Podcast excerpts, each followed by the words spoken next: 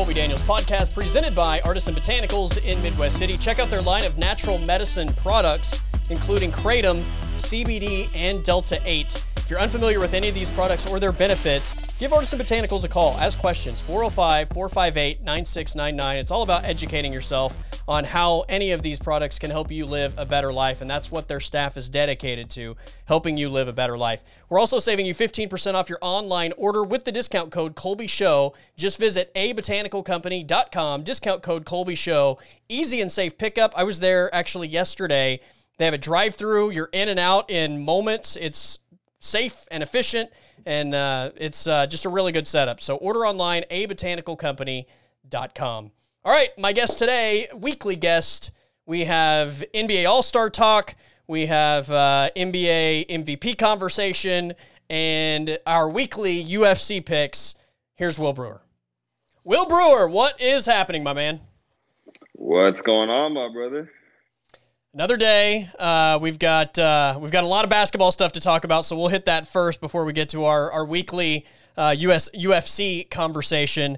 Um, the new scoring system, we didn't we, uh, we didn't knock this thing out of the park in the in the first attempt. So hopefully week number two is better. But granted, though, the first time when we did the confidence scoring system, we sucked on that first That's week true. too. That's true. It kind of it kind of picked up week two. So I think. Uh, now that we kind of got got it under our belt a little bit, we'll be better.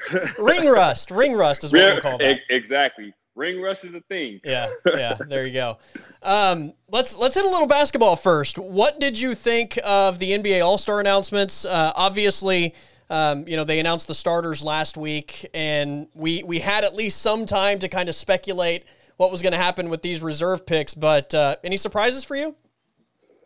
Uh, I was pretty surprised that uh, Devin Booker wasn't um, a reserve. Um, granted, he did get in uh, as a, a, replacement for AD, but I, I thought that he did enough to you know get that first nod. Um, but on the other hand, all those guys that are that are all stars, they definitely deserved it. Um, yeah. Just it's it's just tough, man. In, in, both conferences, there's so many guys that's been having like spectacular seasons, and you know someone's gonna get you know people are gonna get snubbed. I mean, more in the Eastern Conference than in the West, but I felt like for me, I felt like Devin Booker was a shoe in, you know, with everything that's happened in Phoenix. And I, I, honestly didn't think that Chris Paul was going to get in. I thought that they would just get one uh, All Star, and I thought that it should have been booked. But uh, um, I like that the fact that they're both in it. Um, uh, I wanted to have Devin Booker in it, and I started thinking like, who would I have taken out? And I was like, out of everyone, I probably would have took out Zion. But then I'm like, man, it's I mean, just the thought of having Zion in the All Star game, yeah. like, yeah, what can you do? So, what did you think? I so my prediction after we heard the starters. Uh, first of all, I thought Damian Lillard absolutely should have been a starter. Uh, yeah, and, and look, I think Luka is one of the premier players in the league. But if you only get two guards in the Western Conference, uh, I, I, think what Steph and Lillard right now are doing every single night, especially when you consider uh, where the Blazers are in the standings, where the Warriors are in the standings and where the Mavericks are in the standings. I, I, right. I just don't know how you give Luka Doncic a, a, spot over either one of those two guys. So obviously, understanding that Damian Lillard was a no-brainer. Uh, but as far as my prediction of what the bench was going to look like, I pretty much nailed it. I thought it was going to be Lillard. I thought it would be Donovan Mitchell. I thought it would be Paul George. I thought Anthony Davis and Rudy Gobert would be on the team. So that was five.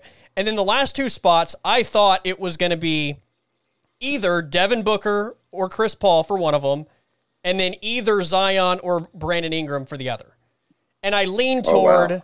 it being Zion and Devin Booker just because I think that, you know, stylistically, Devin Booker and Zion give you probably a little bit more flash for an all star game. So uh, that's what I thought was going to happen. And then when, when Devin Booker got left off and they named Anthony Davis, immediately I was like, well, okay, Devin Booker's going to get Anthony Davis spot. They both get to claim they were all stars. It kind of it kind of works out well. Yeah, yeah, it does work out well, and uh, I figured that Devin Booker was gonna get it because, like, when he wasn't named an All Star, like the outpour of everyone just backing him up, like from LeBron to uh, D Wade, uh, everyone was just on his side, telling telling everybody like Devin Booker should be an All Star.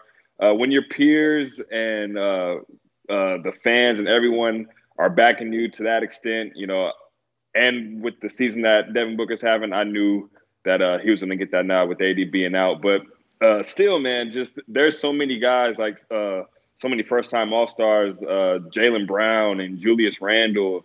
Uh, those guys, you know, they're having yeah. unbelievable seasons and they definitely deserve it. But then, you know, I looked, I thought that, um, I thought that the Heat was going to get uh, one All Star in, even though they're having a lackluster season. I thought the Heat was going to get one guy in. Uh, I wasn't sure if uh, Toronto was going to get a guy in, and even if they were, I was not sure like who would it was going to be. I didn't right, know if it was going to yeah. be Siakam or VanVleet, so I kind of didn't think that they would get it. But I definitely thought one uh, Indiana Pacer was going to get in. I thought it was going to be Sabonis or uh, Brogdon, and I was uh, I had a Sabonis in. And then I, I was sure that Trae Young was going to get in because he was a starter last year, and I was like, I'm sure he's got to be a shoe in, yeah. and so I had him in, and then uh, you know um, they gave it to. I think I didn't have Randle, and I didn't have uh, Vucevic, and so I mean, there was yeah, like you said. I remember uh, texting you. You were like, "Man, the East is hard," and yeah, the East was it was really hard to name uh, the Eastern reserves for sure. Before I mention anything about the East, was there a player in the West? At, you know, after the Booker situation is sorted out, was there a player in the West that you felt like deserved more consideration? Because, like I said, the only ones that I even thought were close, I thought Brandon Ingram had a legit argument for that spot that Zion got. And I thought that they were going to have to make a decision between the two Suns guards for one of the guard spots. But that was it. I, I didn't really think there was another guy in the West that uh, was on the same level as those guys. I didn't think there was any any significant snubs beyond that. Um, and and mostly not because there weren't other deserving guys. I just think the gap between the guys yeah, that are actually all stars and the next group is is significant enough where I, I, don't think it's very blurry. Yeah, I mean the only other guy that I think you could give some consideration to is Jamal Murray, but outside yeah. of him, uh, I think uh, the West pretty had it pretty spot on, and uh, Jamal Murray and Brandon Ingram, and you know with those two guys out uh, definitely Devin Booker, and now that he's in, I think the West is pretty much uh, pretty yeah. much nailed it. The thing with Jamal Murray, and you know, he had the great postseason run a year ago. I, I absolutely think he's one of the best, you know, 20 to 25 players in the NBA, no question. The thing with him this year, though, I don't know if maybe he's just realized that he doesn't need to play hard every single night throughout the regular season. Like you have to pace yourself and save some for the postseason. Uh, I, have watched a handful of Nuggets games this year, and it, it, that, that's the thing. He just he doesn't consistently. I think he's not the killer that we saw in the postseason last year. And and look, the numbers are like twenty four and four, I believe. Uh, but like I don't know if you caught any of last night's game. For the majority of the game, he's just kind of there, and then in the fourth quarter, like he and Dame started trading, and it was a lot of fun. And I was like, okay, there's Jamal Murray. But for most of the night, you know, he was just kind of there, and I, I that's every time at least I've seen Denver this year, that's kind of the sense I've gotten. Like he's he's he's not really forcing the issue. He steps up when he needs to in games, but you know that's going to cost you an All Star spot. I mean, yeah, I don't blame um, him. I'm just saying that like that's that's my observation. Yeah, I, have watched uh, a handful of Nuggets games too, and I kind of just think that Jokic kind of just takes over from like the first quarter to like the mid third quarter because like if you see like Jokic's first quarter numbers, I, I don't know what they are off the top of my head, but there's some, been so many times when he's had like 20 or 22 yeah. after the first quarter, and I feel like Murray kind of just you know you kind of just go back to the high hand until it runs dry, and you know Jokic is shooting at such a high clip right now that you know you just keep going, you keep going to him. Yeah. And then in the fourth quarter, when you know the chips are down, and you kind of need that perimeter scoring. You need, uh, you know, people are keying in on Jokic. That's probably when Jamal Murray feels like, okay, it's my time now. Let me create something off the bounce. Because, uh, you know, a lot of matchups uh, kind of work out in his favor. Like last night, you know, he's going back and forth with Dame. You know, Dame's expending a lot of injury, uh, energy on offense. So he's, he's like, I'm going to go at you. And then uh, Covington and Derrick Jones, they have linked, but, you know, they're not quick enough to stay with uh, to stay with Murray. So Murray was able to get mo- mostly whatever he wanted. So uh, yeah, I just think that it's you know Jokic has been really aggressive offensively uh, for scoring the ball, and you know Jokic and uh, Murray should kind of play that second fiddle. Yeah.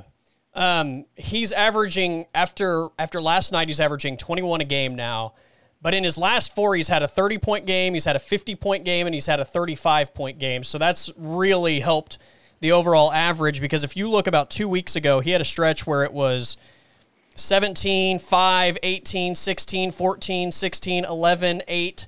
So that's you know that that's the thing. You're just you're not going to be an all star when you have a bunch of games like that over a, a decent stretch of the season. And again, I don't think that in any way diminishes how good of a player he is. I think he's an all star caliber player. I just don't think he's having an all star all star season. Especially with other guys who are having right, uh, yeah. uh, incredible years. Yeah. It's like with uh, the Suns guards or with uh, uh Brandon Ingram and, this, and right. Zion and these guys. Donovan like, Mitchell when it's when it's so close and then you're having these games when you're ha- when you're scoring five points, you're not going to get that nod. Right. So definitely understand. All right, so the East, um, the East is interesting because I thought Ben Simmons was going to make it. I think a lot of people were kind of surprised that Ben Simmons was on the team. I thought he was going to make it. Now, would he wouldn't be an All Star for me, uh, but I also value shooting maybe a little bit more than uh, than what he gives us regularly. Uh, I'm kidding. He's he's a good player, but um, I pro you know he's he I think is getting the nod because Philadelphia is the number one team in the East. Like, Absolutely. of course, the 76ers were going to get two players. I mean, some people were surprised Tobias Harris didn't get a spot. So uh, I knew that there, there were going to be two guys. I thought Ben Simmons was going to be the second guy. That wasn't a big surprise to me. Then, then you start to look at the the Trae Young situation, and this is where I thought it got really interesting. James Harden was absolutely getting a spot. Jaylen Brown was absolutely getting a spot. And that basically left one guard spot for either Trae Young or Zach LaVine. And I wasn't sure which way they were going to go. I was I, I was kind of leaning a little bit more toward Trae probably getting that than Zach LaVine, But I mean, I, I don't think you can really make an argument necessarily to say definitively that one guy absolutely deserves it over the other with those two. Yeah, man, I was so on the fence with those with with all those guys. Like Jaylen Brown's had such a good season, but then like Boston's like 500. You know, yeah. they're, they're kind of you know here and there. So I was like, are they going to get two All Stars? Even though Tatum and Brown are, are deserving with their record, I kind of thought like maybe they would just get one. Uh, and then like if they were to get one, who do you pick out of Tatum and Brown? And I was like, ah, I mean, that one's tough. So yeah. you know, you never know. But then, you know, with the whole Zach LaVine situation, I think if Zach LaVine was not an All Star, I think the All Star game might have gotten uh, yeah. might have got shut down because everyone wanted to see Zach LaVine uh, as a as an All Star. Uh, so Trae, you know, he was an All Star starter last year, and then not only that, but this season, um, the the guards, you know, the the guards have gotten so much better.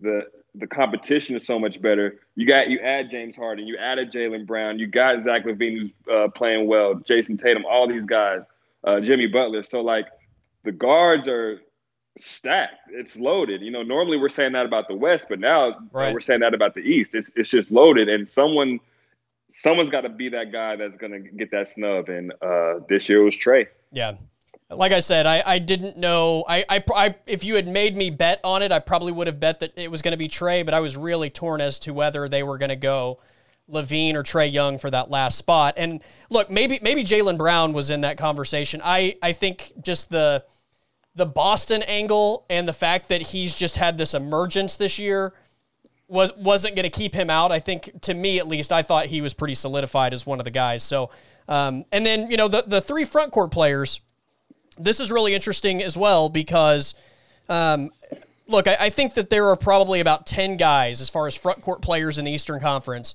that you can throw in a hat and pull three names out and it's going to be about the same, right? Like when you start looking at the Eastern Conference, and, and especially if you want to start talking about like Vucevic being on a non playoff team or some of these other guys that aren't on good teams.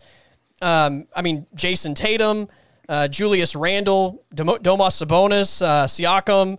Um, look, the Pistons absolutely stink, but Jerami Grant's having an All-Star caliber season. If you want to go, absolutely. you know that. I mean, his numbers are right there with with all the names I just mentioned: Tobias Harris, uh, Vucevic, Adebayo. Like, there's there's just not a lot of separation between anybody in that group, right?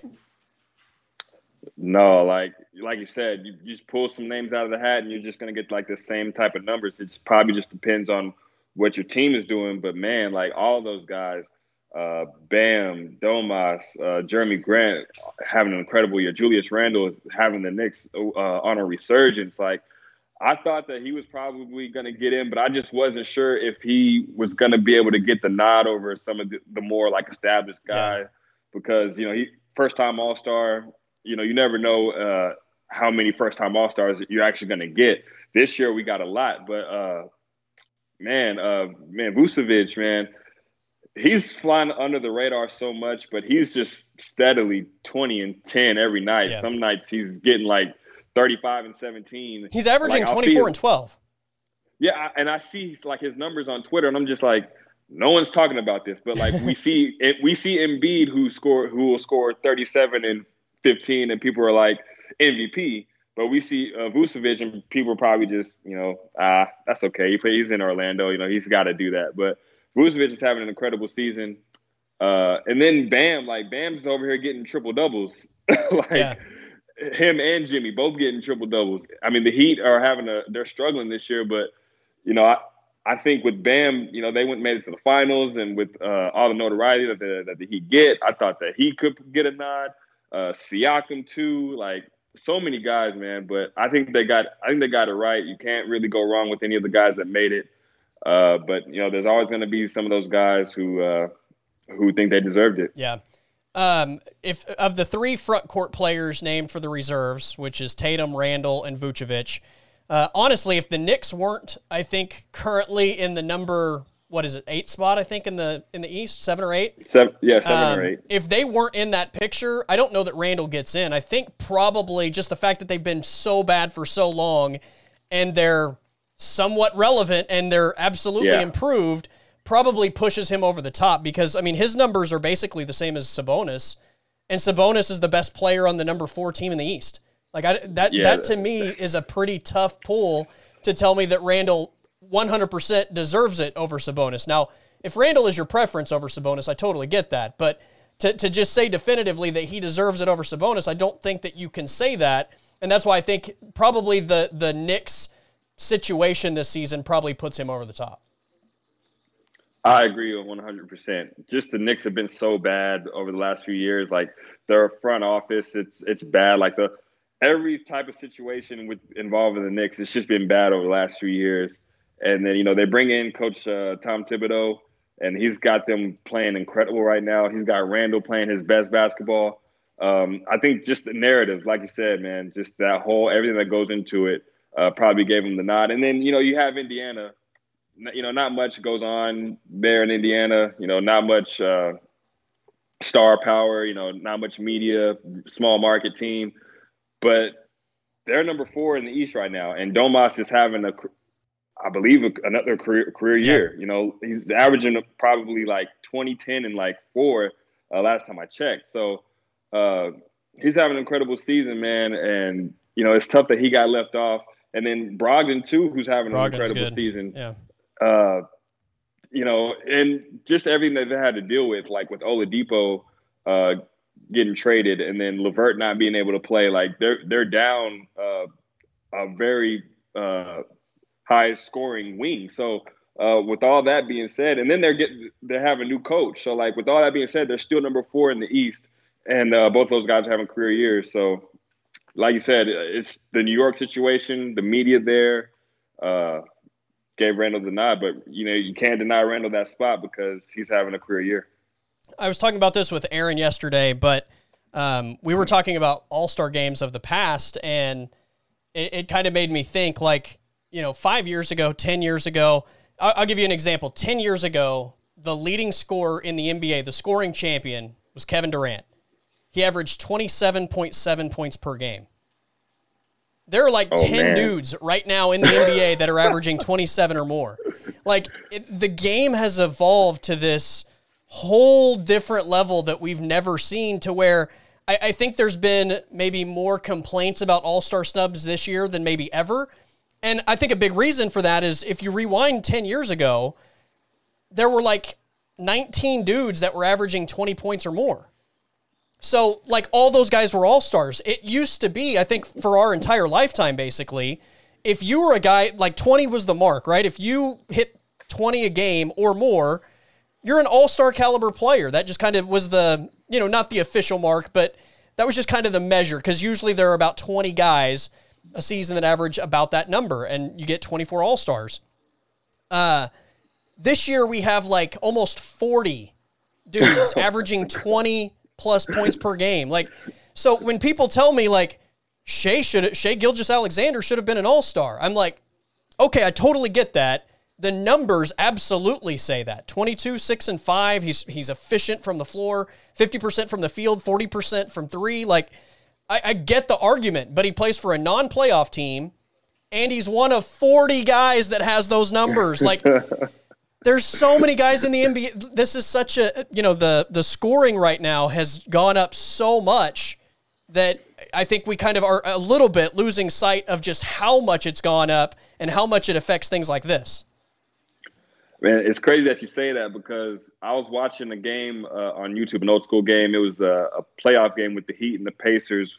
Uh, the Heat had the big three. The uh, Pacers had PG and Roy Hibbert, all those guys. Yeah. And I'm and I remember looking. It was the second quarter, and the score was like 29 to 24 with like six minutes left in the second quarter.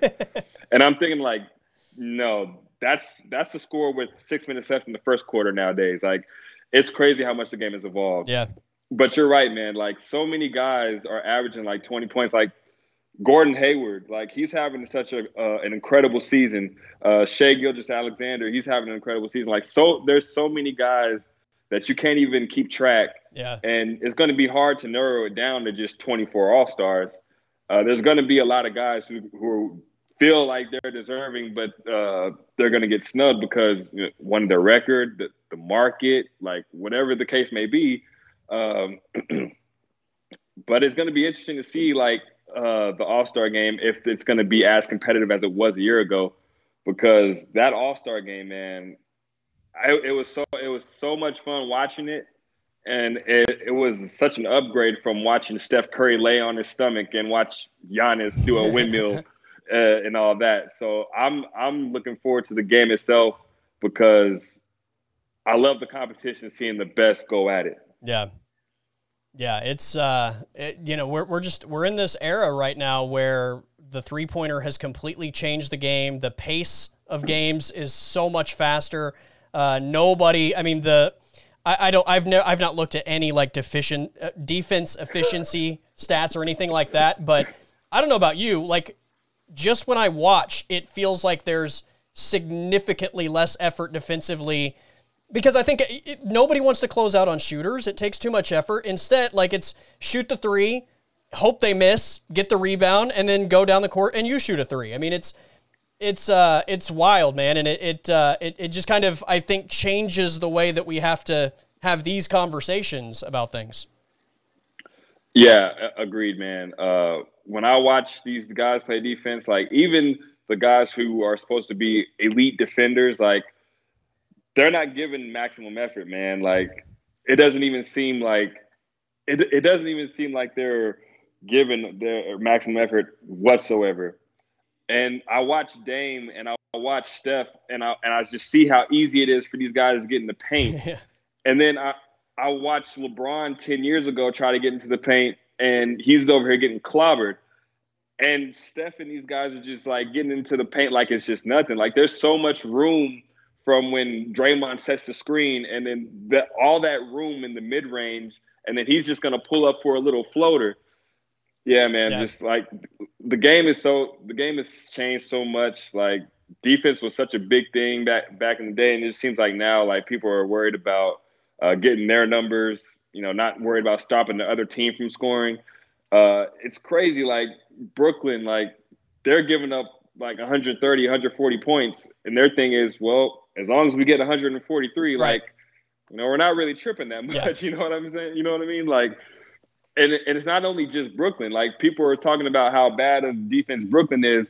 You're seeing 130, 140, like, you're seeing these points across the board. Like, you're not, you're, you rarely see games where people score less than 100. And when you do score less than 100 or even at the 100 mark, it's a big deal. Like, wow, you know, it, it's it's crazy. So, yeah, man, it, it's crazy, man. I, I, I would like to see uh, more of an effort defensively, but I don't know like how you change that. Like the league's rules, like the hand yeah. checking and all that, like it's changed so much. Like I don't even know uh, how you get back to a league where there's a lot of defense. And, and, to be honest with you, I mean, 20 teams get into the postseason. Like, what's the point? Like, what? Exactly. Just, the regular season is so watered down. Like, I, I don't, I, I can't say that I really blame them. I mean, here's the deal.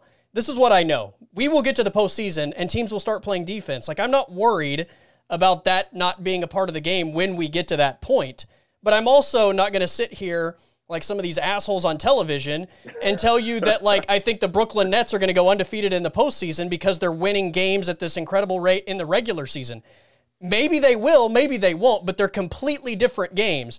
And this happens every year. We overreact to the way that some of these teams go on runs in the regular season when half the teams aren't playing defense. Nobody's playing the style of basketball that you're actually going to see in the postseason. It's the exact same reason that the Bucks look like trash in the postseason, but the last two years have been the best regular season team in the league. It's the reason why Russell Westbrook is one of the greatest players in NBA history in the regular season, and his team can't get out of the first round in the postseason, right? Like, it's a completely different game.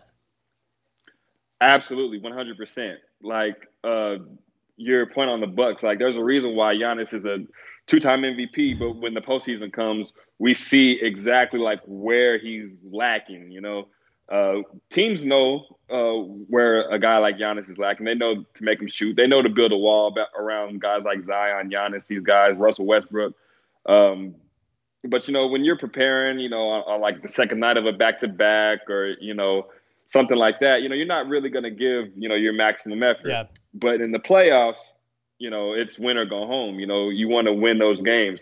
So, uh, yeah, man, I definitely see where you're coming from, man. Uh, in the postseason, it's it's a completely different game. It's it's the reason why a guy like James Harden can average 35, 36 points in the regular season, and then in the postseason, people are wondering like, where'd he I go? Don't know what happened? To, yeah, yeah, like I don't know what happened to James Harden, but you know, for, for some reason, he just doesn't seem to have it. Like, no, yeah. like if you really pay attention to this game, game, like they're yeah, yeah, they're not just gonna let him waltz into the paint and get that a little push floater or just let him dribble, dribble, dribble, dribble, and then step back three. You know, they're not going to just let him do that like they do in the regular season. Uh, it's a completely different game, and people are, are trying, you know, way harder for sure. Do you remember? I got this stat from Aaron yesterday, um, and this was mind blowing to me. Do you remember the seven seconds Phoenix Suns? Yeah, absolutely. Yeah, a fun team for to watch. I mean, Stoudemire, Marion, Steve Nash. I mean, they they kind of put a lot of what we're seeing today in motion back then. Do you remember how bad they were defensively? Pretty much like the Brooklyn Nets. Yeah, worst team in the they were the worst team in the NBA in defense. Yeah. They gave up 103 points per game. Worst team in the league. That team would be the best defensive team in the NBA today. Wow. Oh my god. That's incredible. That is insane. That's literally that is insane. Yeah. They wow. would be the best defensive team in the NBA if they were playing this oh season. My. Wow. That's incredible. That wow. My mind is blown. Yeah. That's incredible yeah. because that team was so bad. Like picture the Brooklyn Nets now. That's basically what Phoenix was. They just it was kind of just like, okay, you're going to score well, okay. Stop us from scoring and then you know we're gonna get into a track meet. Let's just see who's uh, who's around in the fourth quarter. Yeah. And it was always Phoenix. Like they had Amar'e who could go for days, Shawn Marion who was playing the four. Uh, one year they had Joe Johnson, uh, oh, Quentin Richardson, yeah, I forgot uh. Steve Nash, like all the all these guys, like you know Steve Nash, like he's just like man, just guys keep up with me. Amar'e, I'm gonna throw it up. Shawn, I'm gonna throw it up. Um, if they're clogging the paint, Joe, here you go. Quentin, here you go. Like that offense was incredible, man. And just to think, like, they were the worst defensive team in that era, and now, oh my god, yeah, they would be the best defense. Dude, I'm not even kidding you. I, I, I, I said this yesterday. I remember oh watching the, watching a game at one point where a defender literally like got out of the way of a guy driving to the bucket and gave him the layup just so he could be in position to grab the ball as it was coming out of the net and chunk it down the and, court like really fast. like, like, dude, what are you doing? And and that would be the best defensive team in the NBA today. It's man, it's incredible, man. Just the way that the league has changed because yeah. when you when you look at it the, on the other hand, like the best defensive teams back then, like Indiana, Detroit, those teams back then, they were giving up like 70, 80 points. Yeah. And now we're getting teams giving up 120 and and the Suns were giving up 103 and they would be the best in this yeah in the league. Like that is incredible.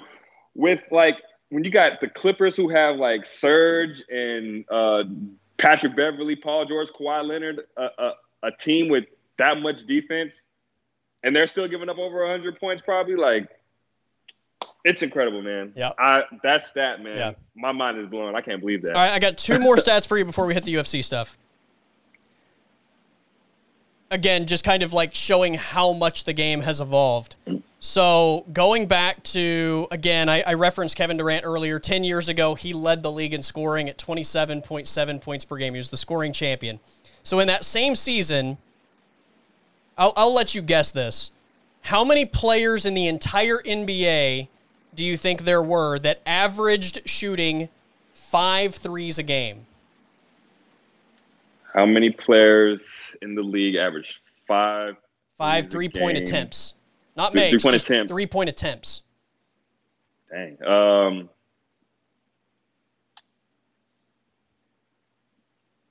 okay.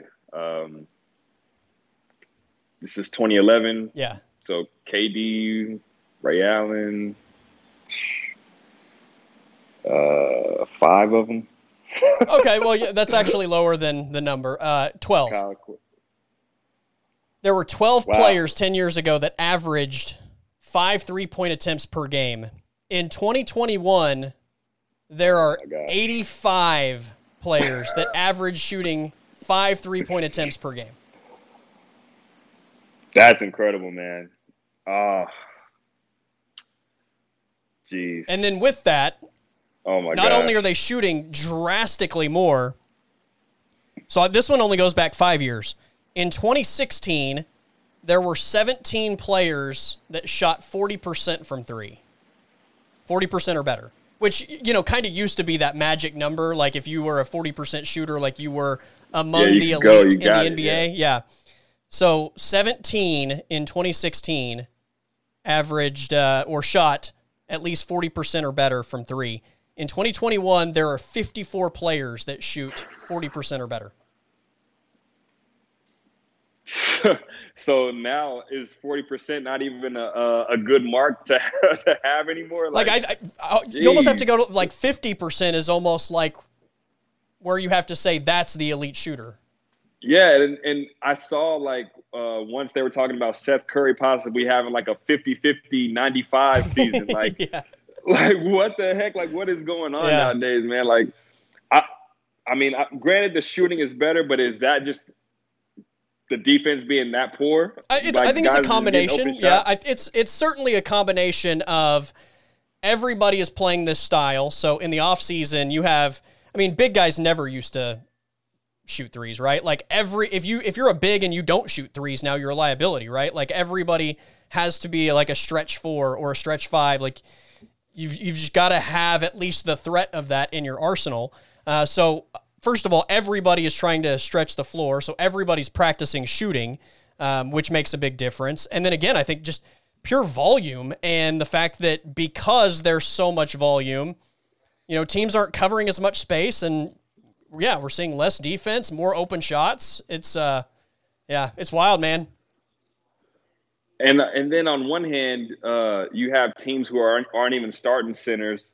Like Brooklyn, they'll go and start Jeff Green at center.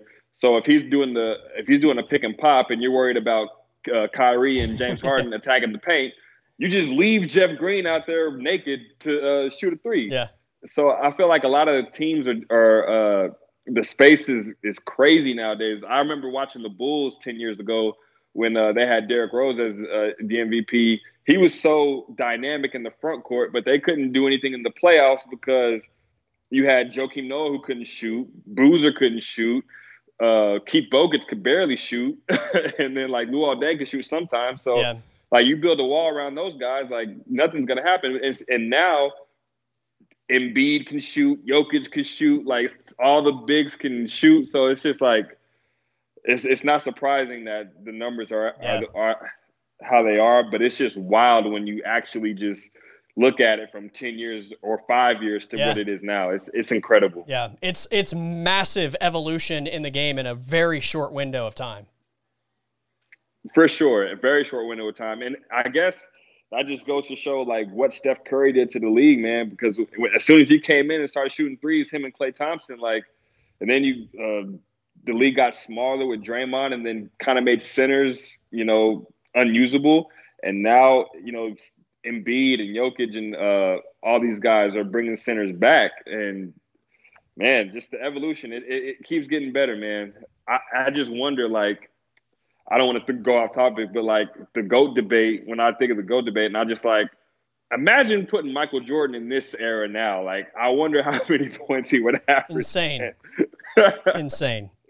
Well, it's, you know, like people want to say he didn't shoot threes or he wasn't good at shooting threes. And I'm like, I mean, I, that, that that's crazy to me because take, for instance, a guy like Paul George. Paul George is shooting 48% this year.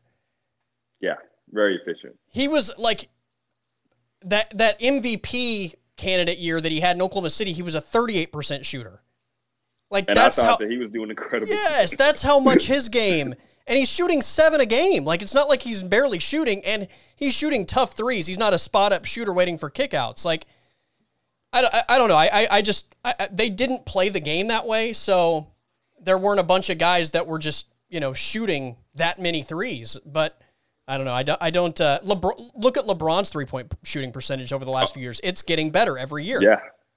Like that's yeah. where the game is going. So this idea that the guys of the '90s were all bad shooters and couldn't have shot the basketball to me is just ridiculous. Yeah, and if you go back and watch them, like their mid range shots were always like most of them were good, and they just, it was more of an inside type game. Right and you know Jordan was just going in dunking on people. You just couldn't stop him when he when he rose up. But there were games when he would hit six threes and a yeah. half, like against Portland. You know, uh, Michael Jordan, if it was necessary, he would have did it. And as he got older, he started moving out. He started do, ha, uh, developing that fadeaway and uh, shooting threes more. So I think you know if he would have been in the league now, it just would have been an adjustment. You know, just right. start you know, he would have worked on shooting threes, just like when uh, the set or um, the Pistons were beating him up. He got stronger. You know, yeah. he just would have worked on his three pointer, and you know, probably would just would have dominated the league shooting threes. probably, yeah. I, I don't. I I yeah. I just it's funny to me that we're we're watching guys get better shooting the three because it's become more of a, a relevant thing in the NBA in this short window, and we're watching guys three point percentages drastically increase and then we just like we have these conversations about the 90s or the 80s versus today and it's like oh those guys could have never made the threes that these guys are making. What? Nobody in today's nba except like steph curry was doing this five years ago so yeah. Anyway. All right let's uh let's review last week because we have to not because i want to but uh, it was it was not pretty. I actually I started out two and zero, oh, and I was I was feeling really good about it. And then I told you last week just to be on the opposite side of you, I would take Oleinik because you took Daukaus, and I I didn't feel good about that whatsoever. Um, that was not a very pretty fight. But uh, let's start with Arlovski Aspinall. You and I both agreed last week. Aspinall's a guy that I think has a really bright future and is potentially a guy to really look out for as far as being a heavyweight champion at some point. Um, he he said, I think, in his post fight uh, commentary that he wasn't necessarily ready for one of the elites. He wants to continue to to get experience and, and take it a little slow as far as the step up in competition. But uh, man, I, I, I was pretty impressed. I was very impressed with Tom Aspinall, and when you have a guy who wants to gain more experience, that's the mark of someone who you know has that potential to be great. You know what I'm saying? So uh, he took he took on a guy Andrei Arlovski who's been in the game for a long time, And you th- tend to think like Tom Aspinall's been knocking guys out, you know, been tearing them up with boxing. He's trained with Tyson Fury, so you so you kind of thought like, okay, Tom Aspinall's probably just going to pick him apart on the feet. It was kind of he did a little bit. Yeah, it was you know he didn't have like that clear advantage. Right. And then he just shot across the cage with the with the power double, and then you're like, "Whoa, where did that come from?" And then next thing you know, he takes his back and then next thing you know, he's got a choke. Like before you can even wrap your mind around him getting this fight to the ground and everything, the fight's over. Yeah. And Andrei Arlovski's sitting there like, what the hell just happened? Like, I, you know, I just he just submitted me. Like, what the hell? I I didn't see that coming. So you know, it just goes to show that he's evolving early, and that's scary for this division. Yeah. And just the fact that he wants to gain more experience, that's even scarier to me. And you know, the more fights he gets, more experience, the more experience that he gets. Um, I can see him main eventing a fight night. You know, in his next couple fights, probably. I mean, he's definitely a scary prospect for sure. He he also said that uh, you know he because he he got some good shots in there, and then he, he was going to the body when he had Arlovski on the fence. Uh, but he mentioned also, and I thought this was a sign of a a guy that's probably more mature than you would anticipate him being at this point as a fighter, but fight IQ stuff but he was like, I felt his power and I realized like I need to switch this thing up. There's there's some definite power there that I can feel, and he switched it up and got the got the sub. And I mean, you know, I not a lot of young fire fighters I think go into a fight expecting it to be one way and then realize like, hey, this could be dangerous. Let's switch up the game plan. Yeah, yeah. A lot of young fighters just kind of go in there for the fun of it you know, just maybe get into a brawl, you know, you know, do what your coaches say. But then again, you know, once you're out there, your mind is kind of just going crazy.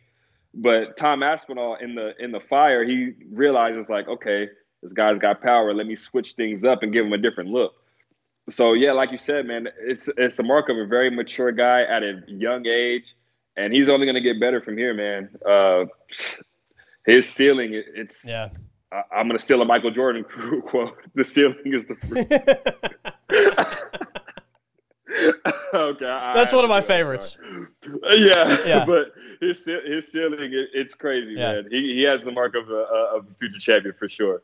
We also had Chris Daukaus over Alexei Oleinik. Uh, Daukaus is now number ten, by the way, in the uh, in the latest rankings. So he jumps into the top 15. Oleinik drops out of the top 15, but he's another guy that looked, I, I, thought, looked more in shape than he has in his previous fights and looked really good. Yeah, you could tell that he definitely took this one uh, up a notch as far as his uh, nutrition, uh, the camp, like everything. You you you could just tell. Alexei Oleinik is a big name, and he knew that this was his chance to to break into that uh, top ten, break into the rankings, and he definitely took it to him. He didn't give Oleinik no chances. Uh, you know, I kind of thought that uh, Oleinik would kind of maybe get it to the ground and kind of try to, you know, pick him apart from there. But, you know, Chris Daukaus never let it get to that point, man. Uh, he just kind of had his way with him. And after a while, man, it kind of looked like Oleinik wanted away. Uh, he wanted out, man. you yeah. know, I think he of took a little bit more damage than he should have. But, you know, uh, in this game, man, you just got to keep going until the ref stops you we have uh, we, we certainly have some some new blood in the heavyweight division. Let me get your thoughts on this before we move on to the other fights. Would you go Aspinall Daukaus now, or would you let both of these guys continue to to gain a little traction on their own before you stick them against each other? Yeah, I would. I would. Uh, I wouldn't stick them in there now. I would let them both kind of build because I think that fight could be way better. Yeah. Down the line, if you put them in there now, you know they're both you know going to make mistakes. I remember um, I kind of felt the same way when uh, Israel Adesanya and Paulo Costa were both coming up. Like they were basically on a collision course to fight each other, but I was I didn't want them to fight each other yeah. right then. You know, I wanted it. Both of those guys, I felt like could have been champions. It was just kind of a matter of who was going to get there first. And Izzy was the bigger star, so he got there first. And it's kind of the same thing here, you know, with Aspinall and Daukaus. I feel like, you know, this has the makings of being a, a very, very good fight let them let them build. You know, let them keep fighting these uh, other ranked guys, uh, older guys, and then we'll probably uh, see a great fight down the line. All right, so let's talk about the the second fight of the night, and that was uh, Imavov and Phil Hawes. We were on the opposite side of the fence on these picks, and I got to tell you, man, that final like, I, well, I guess it was like the last minute of the second, maybe a little longer, and then the entire third. I was not sitting down. I was not happy about what I was seeing. I was incredibly nervous because I didn't think Hawes was going to get to the finish line. He did. He got the decision. Uh, so I got the point there. But I, I, that was one of those fights where I just felt like Hawes was on a roller coaster ride and you just didn't know if that car was going to stop. Yeah, he started out really aggressive. It kind of felt like he just want, he kind of felt like he was going to go in there and just kind of get rid of him and within the uh, first minute. But you know, Imavov proved that he's tough.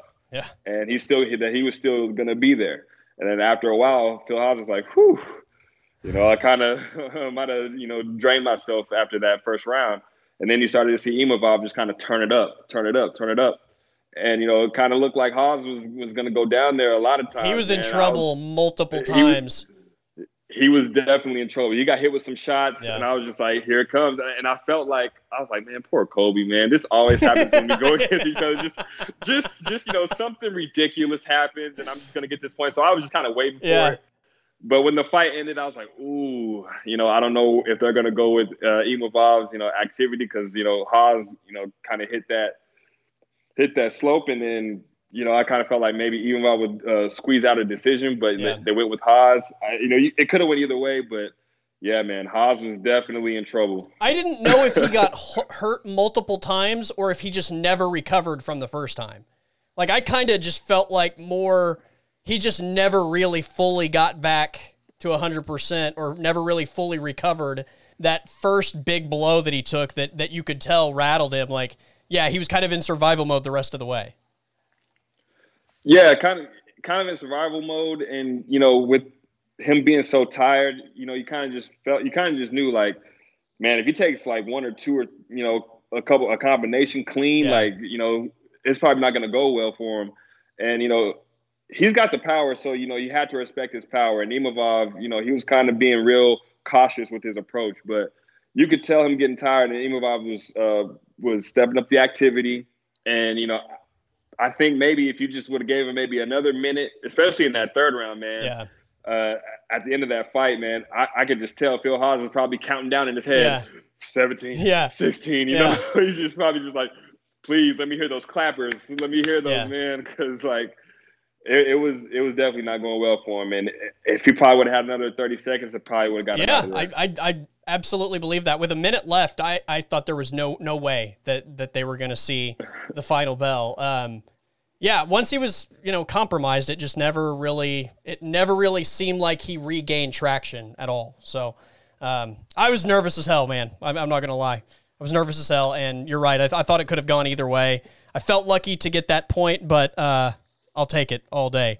Um, all right, Charles Rosa and Darrick Minner. This was Darrick Minner really looked good, really surprised me. Um, I just a, a really impressive performance.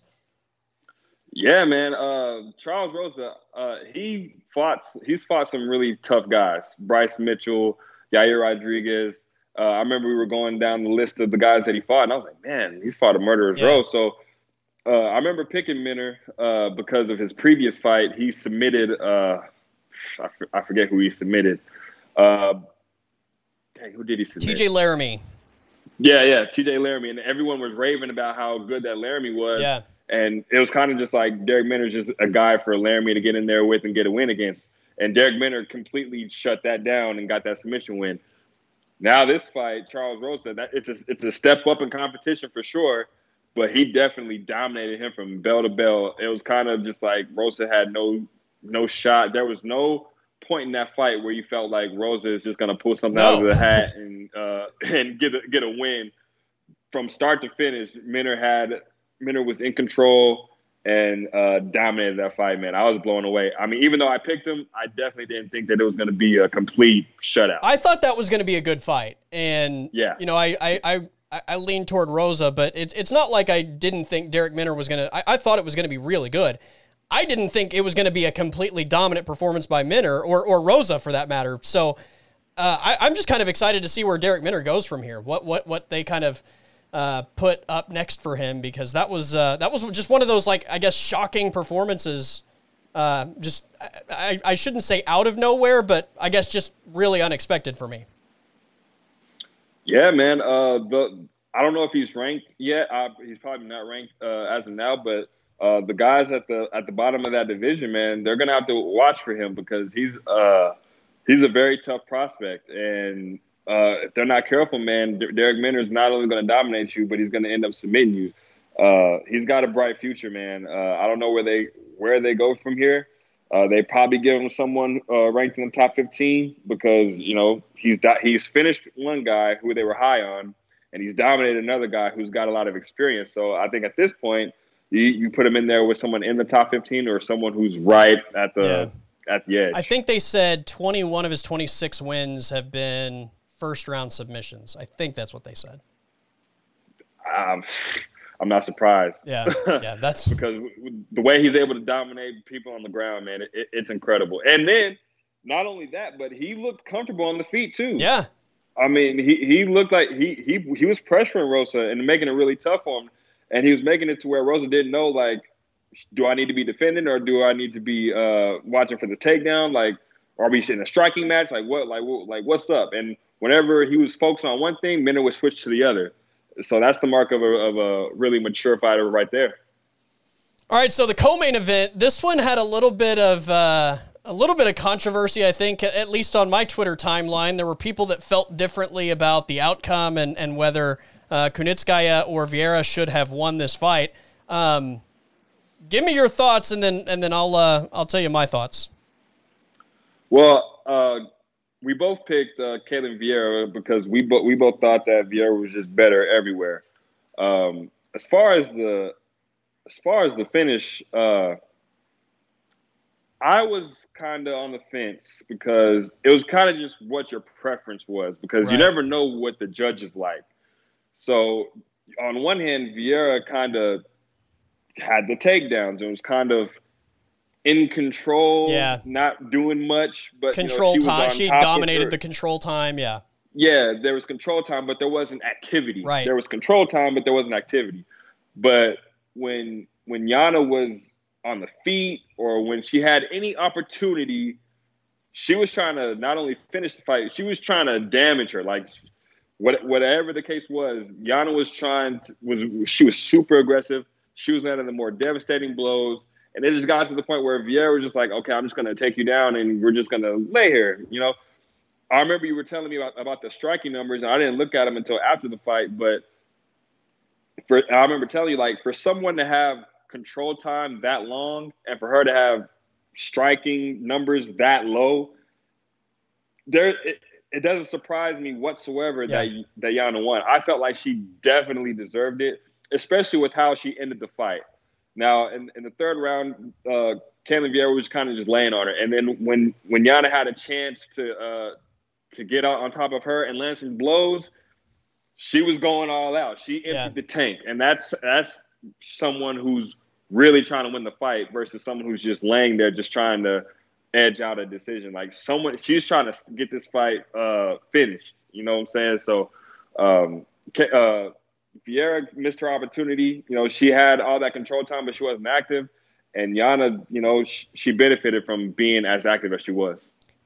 I thought when that fight ended that in my mind the judges there was no there was no doubt in my mind the judges were going to give that to Ketlen Vieira. Like I I didn't even think it was a question. I was shocked when Kunitskaya got the decision and I thought it was the right decision. So that's that's where I think it's interesting because I just feel like sometimes in this sport, ground control is so highly rewarded, even when you're not doing anything. And I thought that the fact that she ended up with like what seven minutes of ground control time, I think, in that fight, I was just like, I, I even though she didn't do anything with it, I just thought she was going to get rewarded for that. And you know, Kunitskaya had the small spurts where you know, especially like at the end, I, you know, I think some people thought maybe she stole the fight at the end.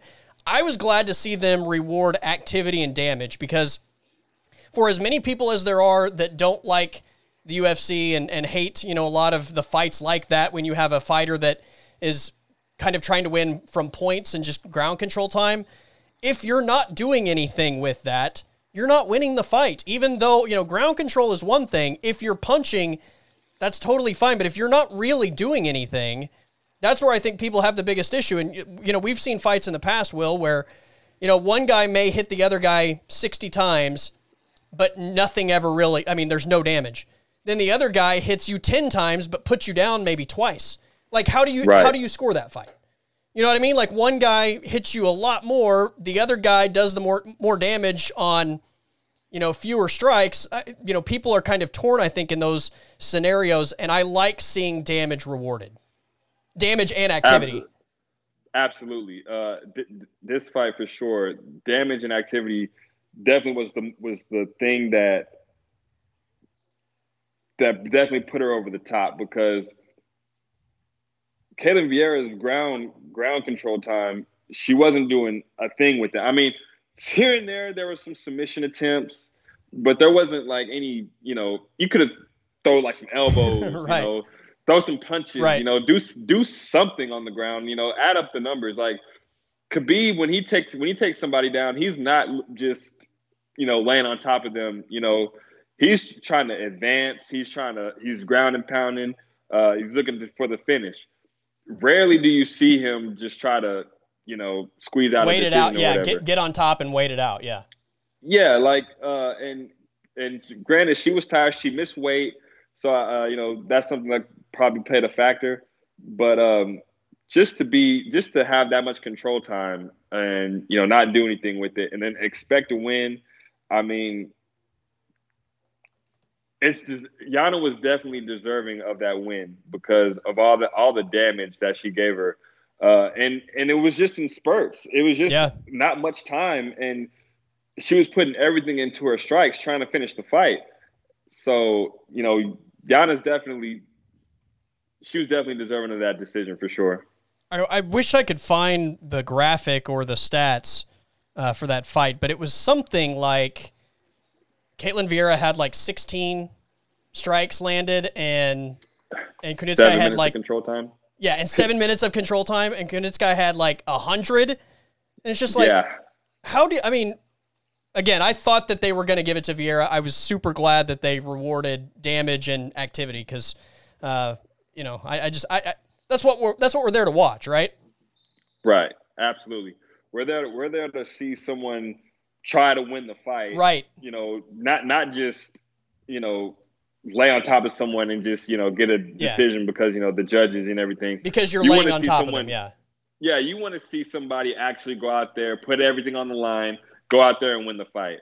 Uh, and Ketlen Vieira did not come in there uh, trying to win that fight. You know, it got, Yana definitely wanted it more, and it showed. Yeah.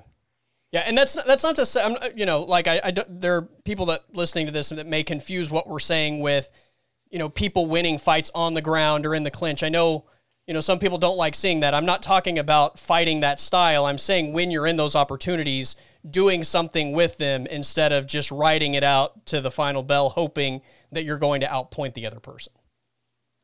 Right, and and people were giving Usman a hard time because of what of how he fought Masvidal. But in those clinch situations, when the, when he had him down, he was always working. He right, was he always working. Yes. he was, he was always working, punching.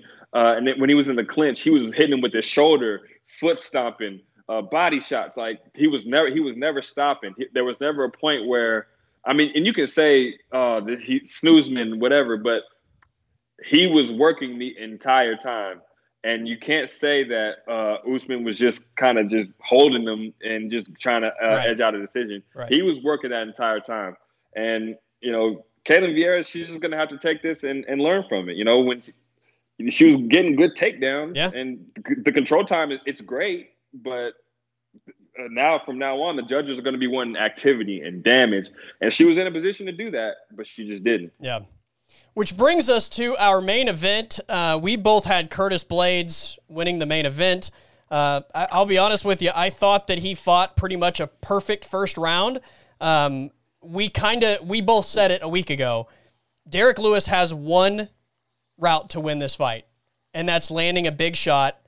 And, you know, Curtis Blaydes just has to be very smart about the way he's going to, to fight this guy. He has insane power, more knockouts in, than anybody in UFC history And I thought he fought the perfect first round. I thought he was off to a great start in the second round. And, you know, we were we were talking before we started recording this. Like it just blew my mind that he went from fighting such a smart fight to all of a sudden seemingly out of nowhere. It wasn't like in look, I'm I'm not an expert by any means, but it didn't look to me like there was some big opening to go in for a takedown or like Derrick Lewis was off balance or like like Derrick Lewis was literally standing there almost squared up waiting and for some unknown reason Curtis Blaydes goes into the heaviest handed hitter maybe in the history of the sport just head down eats a massive shot lights out and and I just I thought that for some weird reason he just forced the take it takedown in a situation where he really didn't need to. He definitely didn't need to. I remember uh, telling you last week, uh, I felt like Curtis Blaydes was going to win. And granted, he was a what minus like three, four hundred. Yeah, four hundred, I think. Yeah. Yeah. Uh, so us picking him was valid. You know, uh, Curtis is an incredible fighter, but um, the fight started. I kind of thought that Derrick Lewis would put himself in a position to get taken down, because normally when he starts his fights, he kind of does something crazy, and then you know, right. then he kind of settles into the fight, yeah. and you know, the fight starts. But this one, he kind of he was just kind of he kind of laid back, you know, and then Curtis Blaydes shot in for a takedown real early, and Derrick kind of cracked him. And then from there, I think Curtis knew like, okay, I'm not gonna you know just shoot, you know, just just to shoot. Let me just you know start doing some feints, and then he did well for the rest of the round. After he got after he took that big shot in yeah. the first round, the rest of the round he was moving, feinting, kicking, fighting from a distance, getting back in Derrick up against the cage. He had some good body jabs. Some good body jabs. Yeah. Uh, he was he was definitely working. He tried to take him down again, uh, and credit to Derrick, it was he had he had uh, one leg, and credit to Derrick, Derrick didn't go down. Yeah. Uh, Derrick defended that takedown. So so Curtis, you know, didn't get rattled went back to doing his thing. Went back to you know feinting. you know, just kind of working. Yeah, distance, just just working. And then you know round ends, and then you know we get into the next round. It start it starts out with him doing the same thing. You know, it starts out with him just kind of you know doing his thing, and then it you know, I don't know if he felt like I was telling you before. I don't know if he felt desperate to get the fight to the ground or if he just was like, I'm Curtis Blaydes, like I should be getting Derrick Lewis down whenever I want. Yeah. So I, for me, it was one of those two because I don't see why he would just force a takedown from a, such a such a predictable takedown at that to where like he's just dips his head right into it and Derrick Lewis is just like, oh, this is what I've been waiting on. Right. Like, you know, and perfect uppercut, and it was just a wrap from there. Man, uh, you know, when, it, when we talk about fight IQ, um, and Curtis Blaydes definitely showed poor uh, fight IQ, and Derrick Lewis, on the other hand, he showed uh, great fight IQ. Uh, he didn't uh, go away from his game plan, which was let Curtis come to me. Uh, but Curtis was doing well by being at distance at first, and then he forced the shot, and Derrick was waiting on it, man. Yeah. It was vicious knockout. I thought Curtis looked good on his feet. I thought he looked quick. Um, you yeah. Know, you mentioned the feints, and I, I, I, he was just putting everything together. I thought the way that he needed to, as long as it was going to take to, you know, make Derrick Lewis in some way start to come forward or start to do something yeah. other than just waiting for the one big shot. Because here's the thing: after five minutes, anybody watching that fight could have said if you if you set down anybody and asked them what's happening here, anybody watching that fight could have said the knockout guy in this fight is clearly just staying back, waiting on the knockout opportunity. Like it was Yeah. That's all he did for the entire first five minutes. Now, I'll give Curtis Blaydes some credit from this standpoint. We all know the Derrick Lewis power. We've seen it on display multiple times. We've seen him get completely dominated and then win a fight with one shot. Mm-hmm. So we, we all understand that that there is dynamite in that hand, and it's you're I mean you are always one small mistake away from getting taken out. So I, I imagine being on your feet, even when you're having success in that manner, is somewhat unnerving. Just knowing that that power is right there in his hands. But again, you know, he was he was fighting such a great fight, and with Derrick Lewis just sitting back, waiting and waiting and waiting, I thought he could have done that for. A, I mean, as long as it takes to make Derrick long, Lewis, yeah. you know, change to him. him. And and I thought something that was very telling. I think in hindsight, leading up to that fight, is in, in Curtis Lewis or in Curtis Blaydes um, interviews leading up to this fight. How many times did you hear him talk about this fight will go where I want it to go?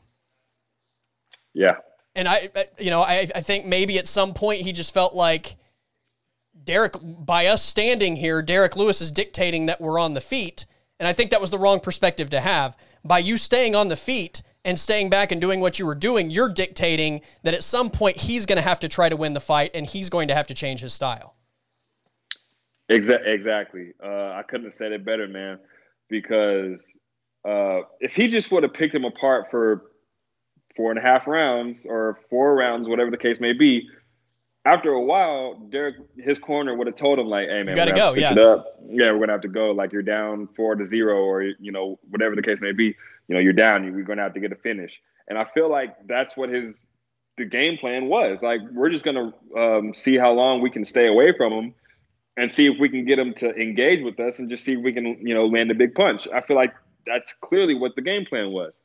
Um, and he wasn't going to force it like like I thought he was. I thought he was going to come across the cage and uh, you know just kind of put himself in a position for for Curtis Blaydes to take him down. Derrick never did that. He stayed back, and you know Blaydes and Blaydes his counter to that was to was to be uh, stay back, be at distance, and you know to kind of pick him apart. But you know the fact that he just wanted to try to get that takedown. Um, and just how sloppy it was. You know, you don't see uh, Khabib or DC or you know some of these guys, you know, just go for a, a takedown just because. Like I remember watching uh, DC fight uh, Derrick Lewis, and it kind of seemed like DC was taking him down so easy, but his he was setting it up the whole time. He was making it to where uh, Derrick Lewis had to respect him on his feet. Right but whenever Derrick Lewis kind of got comfortable, like, oh, okay, we're uh, you know we're in a firefight, then he took him down. You know, he never he never Derrick never knew when DC was going to strike and when he was going to wrestle. Curtis definitely didn't uh, take that approach. Um, he after Derrick cracked him, then Curtis was like, okay, I'm going to uh, be at distance. And then after a while, he's like, okay, now it's time for me to do something else. Yeah. But Derrick kind of already had him figured out. He had his timing down. You know, he, he had it all figured out. And then, you know, he was able to land that big uppercut. So uh, Curtis is still one of the best guys, heavyweights in the world. I mean, he can come back from this, you know, but, you know, now he's going to have that, rep- that reputation of he's going to be great. But, yeah. you know, in those big fights, right before it's time for him to get a title shot, he's, you know, he's going to face that heavy hitter and, yeah. you know, get knocked out. So, I, I think bottom line, Derek, Derrick Lewis is just more patient than Curtis Blaydes in that fight, right? And it and, and it's crazy that you say that. It's crazy that that's a thing because the whole time Curtis Blaydes was talking about Derrick Lewis doesn't take uh, training serious. He doesn't uh, take MMA serious, you know. And for me, Derrick definitely seemed like he had a game plan. He was strategic. Uh, he definitely seemed like he took it serious. His his body fat was down. I, yeah, so he looked he, as good as I think we've ever seen him. It, exactly. You know, he looked really slim, and so uh, well, slim for his standards, I say.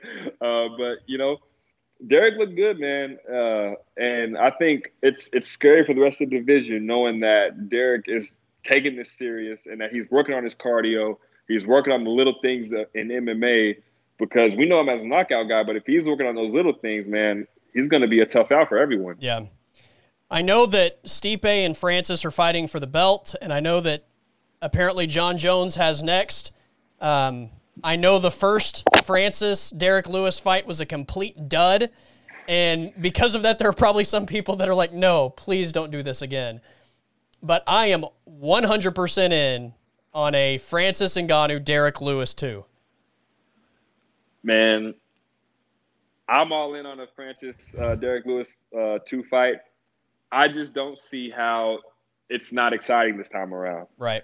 Because I think, okay, just imagine if we were doing this uh, this back then, how hyped we would be for Francis and Derrick. Like we would be talking about that being like, who's gonna get knocked out? It's just gonna be a matter of timing, you know, Right. who's gonna get knocked out first. We would be so excited. Flip a coin to pick your winner type deal. Yeah, Yeah. and then for it to just go the way it did, we probably would have came back just like we probably would have been cussing the whole episode. Like, what the hell was that? Like that was pathetic. Like what the what the fuck were they Yeah. doing? They were just standing there dancing. Like, what? Come on, man. Like you don't want to see those two heavy hitters fight tactically or strate- you know, be timid or whatever the case was. I know Derrick Lewis was dealing with bat with his back, and I know uh, Francis had just lost to Stipe, so maybe the timing was wrong for them to fight each other. But you don't want to, you know, it for people to say that that was the worst, one of the worst fights in heavyweight history or in UFC history. Period. It's definitely granted. You know, it's it's Yeah. definitely warranted for me. But with how both these guys have fought since then, I am 100% all in for a rematch with those Yeah. two because I don't see a scenario where I don't see a scenario where it's boring because I just saw Francis do uh, some windmills at Jairzinho Rozenstruik and get a knockout. I just saw Francis do that, so I don't know. I don't know if you just weren't afraid of Jairzinho's uh, power or whatever, but I know you got that in you to just say, "Fuck it, I'm just gonna go forward." And I know how Derrick Lewis is too, so I feel like uh, uh, Yeah. a rematch with these two, these guys are just gonna meet in the middle, and we're just gonna see who's really the heaviest hitter in the uh, in the UFC. Yeah, Uh, those guys have heard it. I mean, you know, Yeah. it's. I I don't think they're oblivious to the way that the UFC fan base feels about their first fight and what everybody anticipated and what they saw. Uh, is that the is that the biggest letdown fight that you can remember? Absolutely, one hundred percent. I don't think, I don't think I was. I've been more excited for a fight. Like, I mean, for that to be just a three round non title fight, I was so excited for that fight.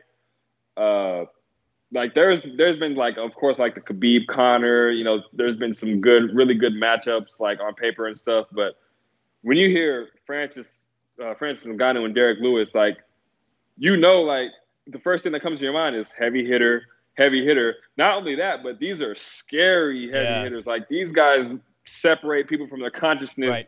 with Hurt you not bad. even the hardest shot. Yeah, Like not even the hardest shot. Like Derrick Lewis, that knock, that uppercut, like it didn't even land like fully flush, you know.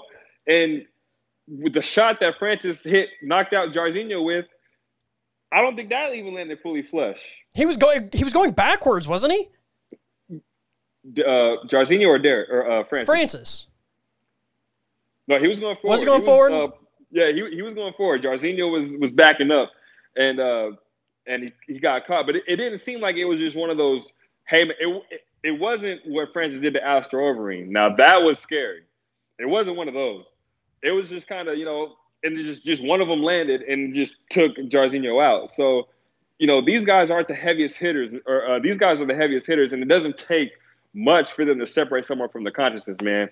And man, Yeah, I, I man, I probably want to see that fight more than either one of those guys going for the title. I want to see Oh, uh. Francis and Derrick too, Absolutely. for sure. yeah. If we could, uh, if we could just put Der- he, Derrick Lewis said that he's all oiled up and ready to go again. So let's just sub Derrick Lewis into uh, UFC. What is it, two sixty? Yeah, Uh, and Let's then let's throw Jon Stipe Jones Jon. against Stipe. perfect. Let the Ngannou Lewis winner have the title shot at the at the uh, Stipe Jon Jones. I mean, it makes all the sense in the world. It's perfect. Yeah, man, we should just go ahead and apply to be matchmakers, man, because the UFC would be way funner with us. Yeah. The only the only fight that I can think of for me off the top of my head that I think was as big a letdown, if not worse, might have been um, Izzy Romero. Oh yeah, That fight yeah, that one, yeah, sucked so bad. And yeah. that was that and- was like right as the UFC had really built Izzy as a superstar, right? So like right. I think like that probably added an element to it, whether that's fair or not. I think there was just this element of this is the future of the sport. This is the next big thing. Superstar. He's, you know, the fresh champion. And then, you know, obviously we all know what we've seen from Yo- Yoel Romero for years. And so there was this idea that we were about to see something really special. And then for 25 minutes, we got the two guys like taunting each other. Yeah, that that was such a weird fight, man. Uh, just the build. Like I was so excited by the build because it it was all about Izzy calling out the scariest guy in the division, and it wasn't just like they weren't just making that up. Like Yoel was literally the scariest guy in the division. Uh, his his power, it's ridiculous, man, and he's got his his body. It's he's chiseled. You know, that's that is one scary individual, man. And Izzy called him out, talking about if my if my legacy is going to be complete, I need to beat Yoel Romero. Like the build was perfect. You know, it was great. And then I remember watching them at the uh, at the weigh-ins, and they had like one of those long stare downs. Like even you know Dana was like out of the picture. You know, he was like, "Good luck, you guys," kind of walked away, and yeah. these guys were still like staring at each other. and I'm like, "Oh, like oh, they're you know they're gonna come to fight." You know, and I you know I was really excited about that one. And then you know fight starts, and you know Izzy, he he's not gonna be a guy that gets thrown off this game plan. And I feel like that's what a lot of these guys are going to try to do to him now. Yeah. They're going to try to get him out of, you know, his game plan. And, you know, Yoel just kind of, you know, stood there. He did his, like, yeah, you know, like the whole there. fight. He's just like, and, and Izzy's like, okay, like, what do I, you know, how yeah. do I approach this? And like, he tried a couple of different ways. Like, he tried to and just, you know, engage and just kind of go at him and Yoel cracked him, and then okay, and then was like, okay, I can't do that. So he just kind of leg kicked him the whole time and, and got a finish. Yeah. So yeah, I mean that was a big letdown, but golly, man, Francis and Derrick for uh, I don't know, man. It's it's close. I, yeah. I, those two definitely are are probably at the top. Yeah. Well, like timing plays such an important role, I think, in some of these because again, I think the the Yoel Romero Izzy fight had so much it was so narrative driven and you know like yeah. i said like there was so much i think so many resources put into promoting izzy as the next big star and you know i you know I, am not saying that those guys weren't stars um, but it, it certainly didn't have the you know main event pay-per-view lewis versus Ngannou, you know posters and that kind of build up all right so are you uh, are you ready to make some picks for this week Absolutely, man. Let's do it. All right. So we have another heavyweight match. I, I kind of love that in this short period of time, we're getting all the heavyweights in action. We're getting some shakeup in the division. We've got new blood. It, it I mean, in a in a very short period of time, and considering what's going to happen this week and, and in a few weeks, um, it, it's almost like we have a completely new division. For, oh man, absolutely! I couldn't have said it better, man it's like we do have a completely uh, new division because for a long time it's just been Stipe and DC and just kind of you know you know you had your Overeems, your JDSs, but you weren't really sure if they're how big of like title threats that these guys were, and there wasn't really any new blood kind of coming up. Now, man, Tom Aspinall, uh, Chris Daukaus uh, uh, doing well. Then you have uh, Ciryl Gane, who's looking like a world beater, and then Jairzinho com- kind of comes out of nowhere and uh, is now ranked number three. This and, and this is a huge fight for him as well, right? Yeah, huge fight for him, man. And then uh, you still you got your guys at the top with Stipe and uh, um, uh, Francis. Curtis Blaydes is still there, and then you have the, the, probably the greatest fighter of all time coming up into the division as well. So, yeah, man, this is definitely uh, a division that's just got a, a shot of new blood, man, and uh, it's going to be interesting to see how it all plays out going forward, man. I'm excited. All right, so we are picking the main card, and for anybody that hasn't been listening, main events and any championship fight. So, like next week, we have a pay per view card, three title fights. Even though two of the title fights aren't main events, title fights are worth three points. So, all title fights and all main events are worth three points. So, uh, that's the way this thing is going. And we start with a featherweight bout on Saturday night, we have Alex Caceres and Kevin Croom. Man, uh, well, before I make that pick, I, I just want to say that uh, the prelim fight between Thiago Moises and Alexander Hernandez, That's gonna be incredible. I'm excited for um, that one. That fight, I wish that fight was on the main card so I could make a pick on that one. But that one's gonna be incredible. Who do you like? Well, I mean, you can make a pick. It's just you know. Yeah. Oh, um, man, Moises just beat Bobby Green, and then Alexander Hernandez looked so good in his last fight. Man, like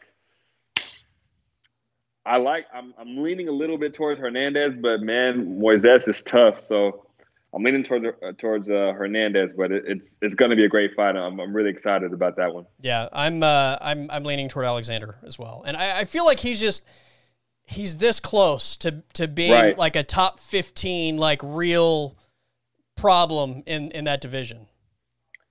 I feel like he's starting to put it together. I think uh, he fought. He was on his way up, and then he fought Cerrone uh, on like the first ESPN card, and then he, uh, Cerrone beat him. But I think since that loss, um, he's really started to put things together, and I think that um, now this is his opportunity. And, and the lightweight division is so stacked. I feel like he could still be a top 15 guy or a top, you know, a top guy, but that division is just so loaded. Yeah.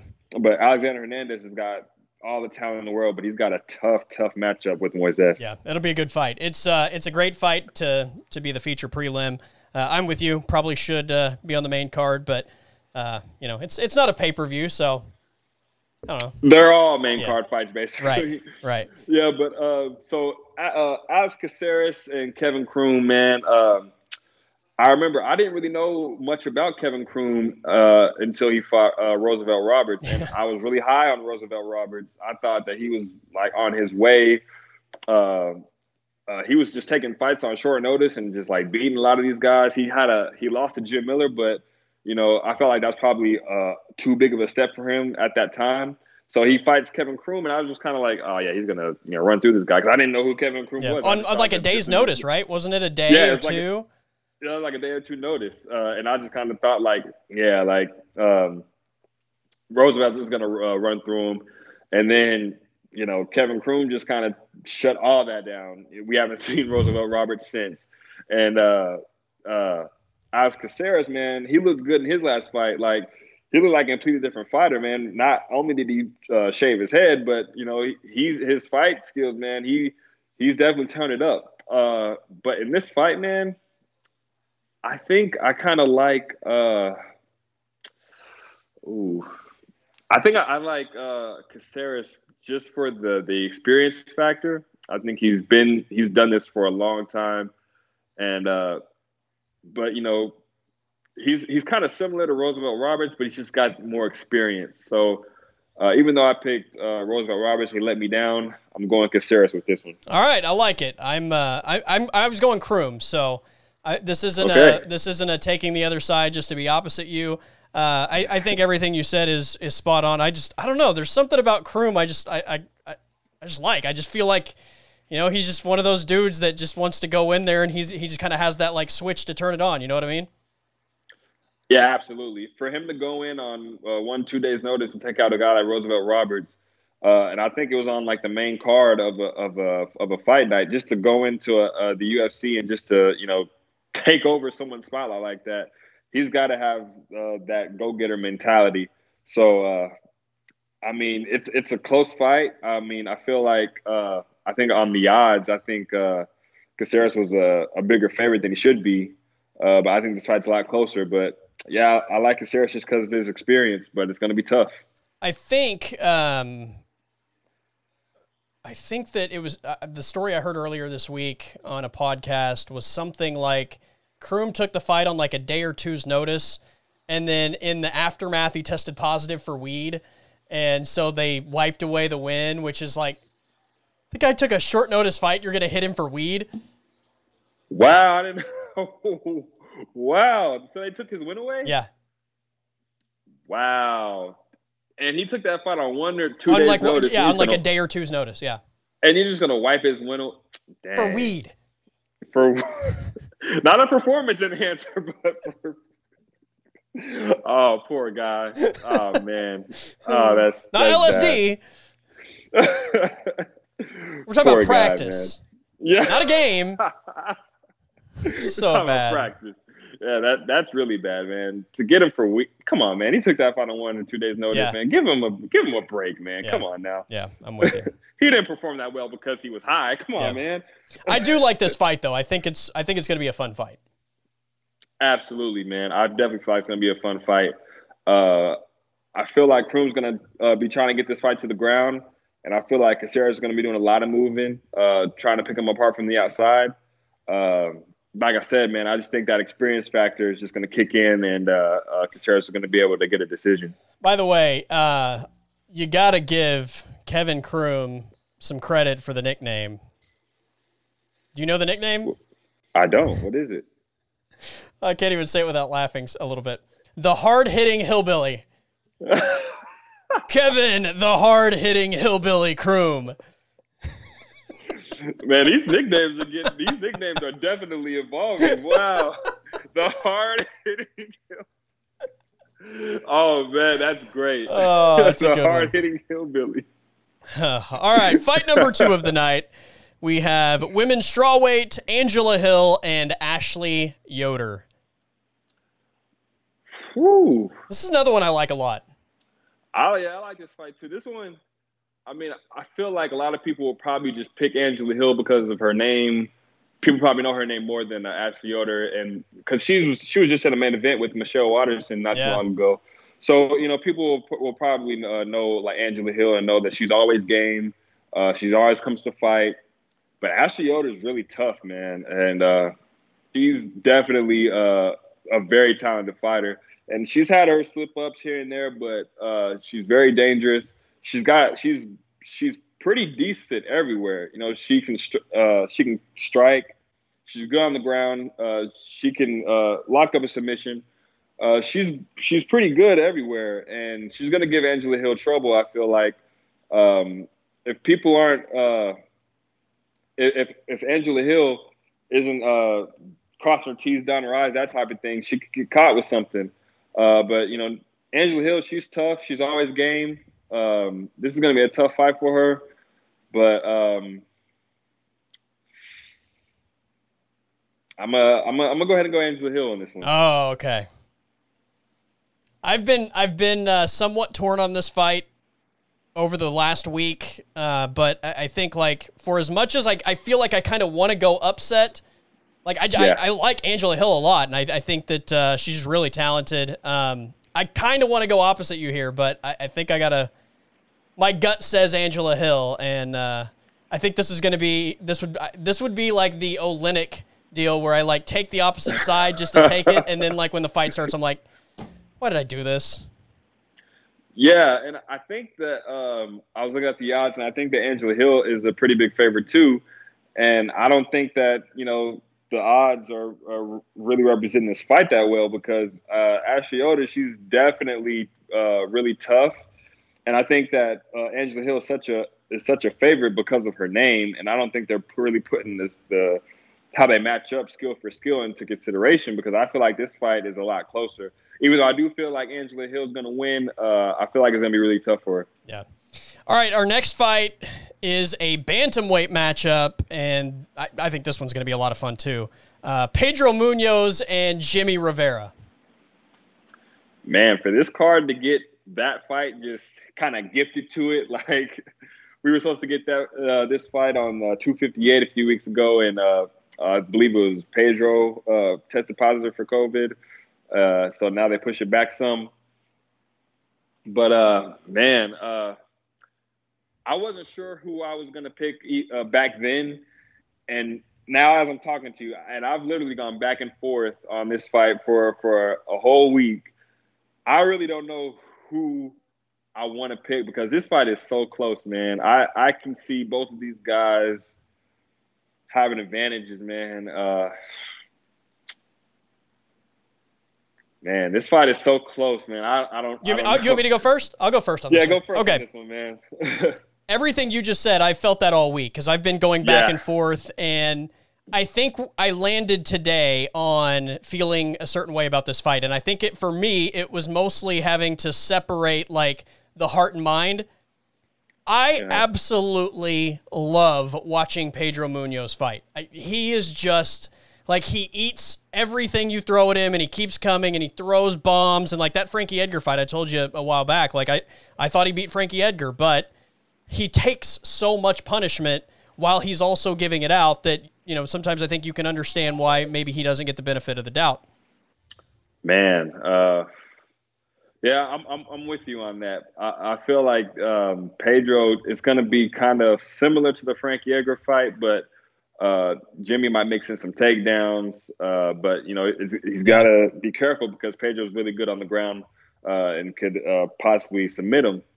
Uh, but like you said, Pedro is going to be there in his face, pursuing him the whole time, um, and he's he's going to be willing to take damage so he can land some of his shots. I remember watching that uh, Cody Garbrandt fight. Yeah. Man, that fight was crazy, and when Cody decided to just go in and just start brawling, like Pedro's like, okay, like we can brawl. You know, it's, yeah. it it's, it's, nothing to me. Like we can sit here on the side of the octagon and we can just swing away until one of us drops. And sure enough, um, Pedro's able to uh, drop Cody and get him out of there.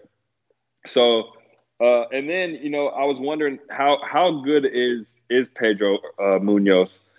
I feel like I saw a lot of how good he was against Frankie Edgar because he was in his face the whole time pursuing a guy like Frankie Edgar who's experienced. Uh, he didn't fear him whatsoever. He he felt like fr- there was nothing that Frankie could do that could hurt him. While Frankie was was kind of you know doing his thing on the outside, Pedro was still pursuing him, chasing that big shot. And you know who's to say that he didn't win that fight? You know, I thought he won you know, it. Yeah. A judge, yeah, a judge, you know, here or there gives one one of those rounds that was really close to Pedro, then we'd have, be having a different discussion right now. Maybe it's Pedro who fights Corey Sandhagen. But Pedro's really good, man. And uh, but Jimmy Rivera also he's he's right there too. They fought once uh, once before, and I didn't know this. And I think it was a split decision win for uh, Rivera. I, I see it being kind of similar because uh, it's so close of a matchup, man. And um, you are you going uh, Pedro? I'm going Jimmy Rivera. I, You're on Jimmy I, Rivera. Look, I would be lying if I told you right now that I wasn't still going to root for Pedro because I just I love his fighting style. I just love the, you know, put put it in forward gear and just go brawl and like it's it, he's a fun fighter, man. It's it's it's great, but.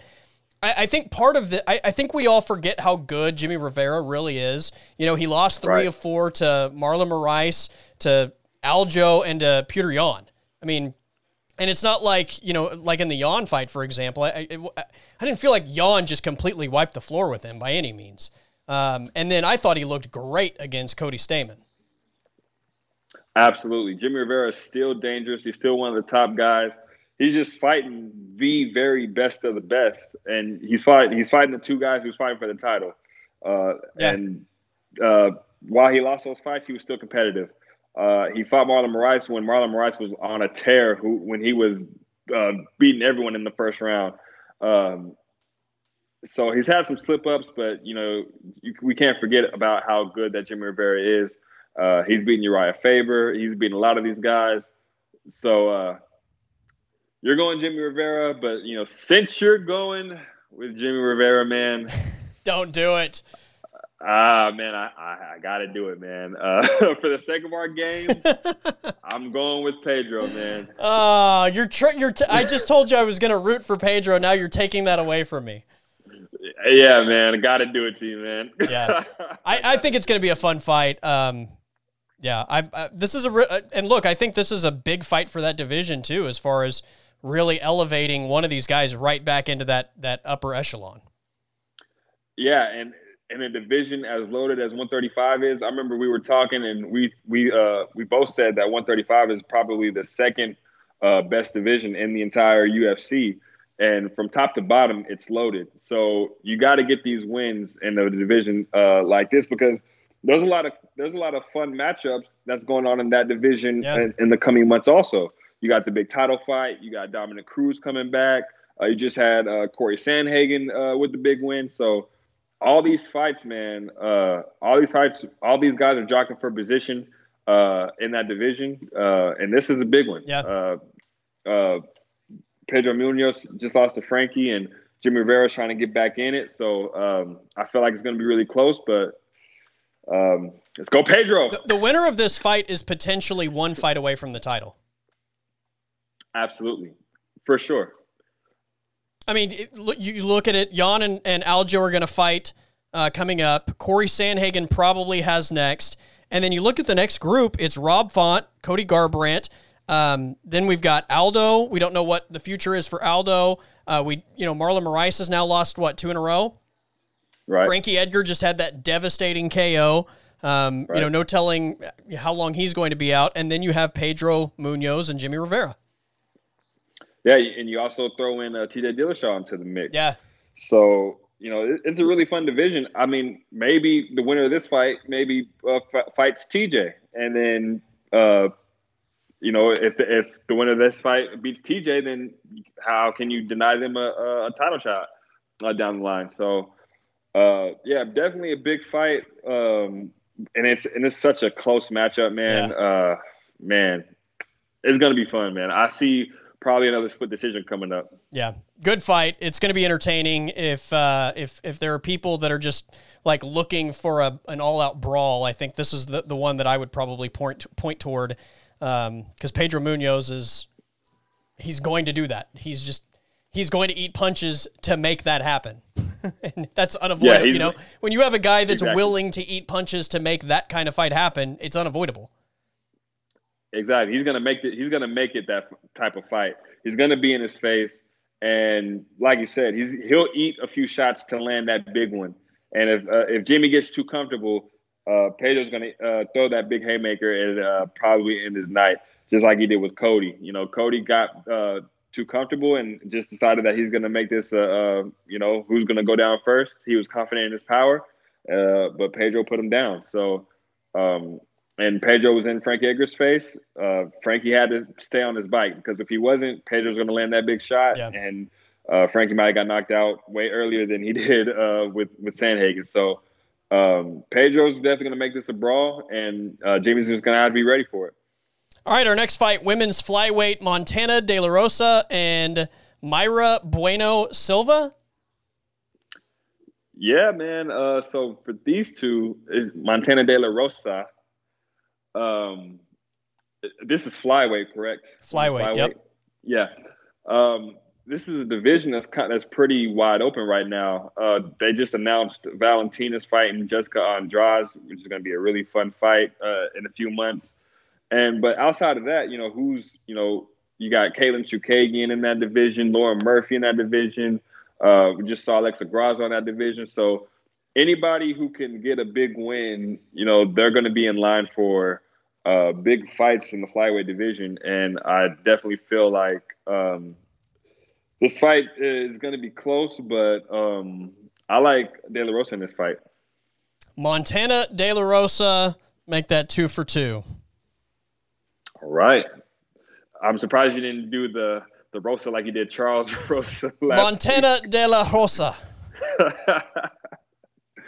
two for two, yeah. All right, our co-main event, light heavyweight, we have Nikita Krylov and Magomed Ankalaev man, when I saw that this fight was on the card, man, uh, I instantly got uh, so excited because, I mean, just like we believe that Pedro Munhoz and Jimmy Rivera is going to be a brawl, I think that this fight's going to be a brawl. But both of these guys have the power, but they're also very uh, technically sound.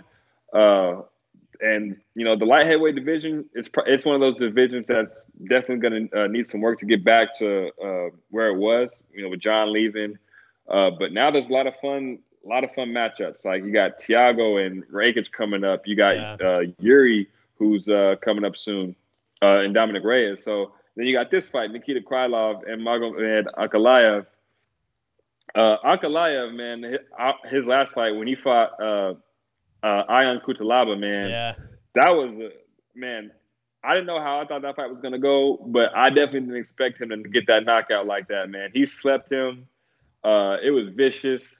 Uh, he's a really fun fighter, man. And then uh, Krylov, man, he's good too, man. I remember he beat Johnny Walker. You know, everyone was on a Johnny Walker hype train, and yep. he kind of shut that down.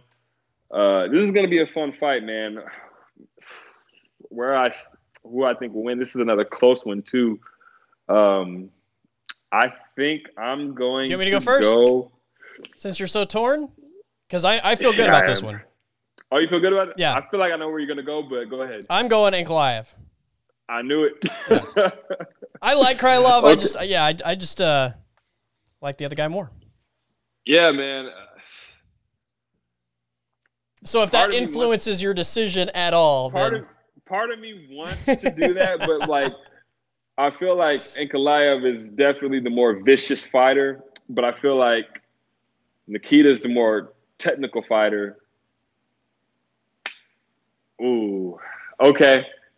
For the sake of our game, man, all right. I'm going Krylov. All right, I like it. I like it. All right, so we are uh other than the Angela Hill fight. Oh no, De La Rosa. Okay, so we have two of the five that we are uh, on the same side of. So yeah, it's, It's gonna, be a fun night. It's gonna be a good yeah. fight night. All right, our main event of the evening: heavyweight matchup between Ciryl and Jairzinho Rozenstruik. Uh, this is again, you know, we kind of talked about this uh, just a little bit ago. It almost feels like the heavyweight division is a brand new division. A bunch of fresh faces, big shakeup. We've seen some of the guys that it feels like have kind of been toward the top of this division for a long time start to start to slide a little bit, and some new faces um, rising up the rankings. I think there's there's optimism as far as new championship caliber contenders in this division. And, and I think this matchup, once again, goes a long way in determining what we see next from guys like Derrick Lewis, perhaps, what they do with the loser of, of Ngannou and, and Stipe, especially considering Jon Jones is waiting for the next heavyweight fight. Where does Curtis Blaydes go? Uh, I, I think there's massive implications with this fight. Absolutely, because you don't know whether you know it could be the Francis Stipe loser. It could be Alexander Volkov. It could be Curtis Blaydes. It could be Derrick Lewis. You know, there's so many ways that they could go with the winner and loser of this fight. Uh, like you said, man, the division's got it's got new blood. You know, some of the older guys are kind of fading out, and uh, there's a lot of new blood. And and these guys are good, man. These these guys are uh, are pretty are pretty good everywhere. Uh, guys like uh, Jairzinho, who can come in and, and even though he could be down, he could end a fight with one punch like he did against Overeem. And then he took out uh, JDS after that. Uh, even he had that slip up with Francis, but he's still a, a dangerous guy. And then uh, Ciryl Gane, man, uh, I'm, I'm really high on him. Uh, 6'6", 250, chiseled, uh, power. Uh, Looks good standing you. up. I mean, it's he's not stiff. Yeah, uh, he, he moves in and out well, um, light on his feet. Um, I, I really like him, man. I, I think he's uh, definitely the future of the division, the evolution of the heavyweights, where they're going. They're going to guys like him and Aspinall, guys who are uh, that big, but who, who are agile, who can move, and who are good everywhere. So, uh, yeah, man, this division is definitely moving in the right direction, and um, a lot of fun fights. But and, and this one's got massive, massive uh, implications on it. Um, I think you already know who I'm going to pick, man. I- been, I've already written uh, it down for what it's worth. Just to Yeah, I think you already know. I've been talking about him for a while, man.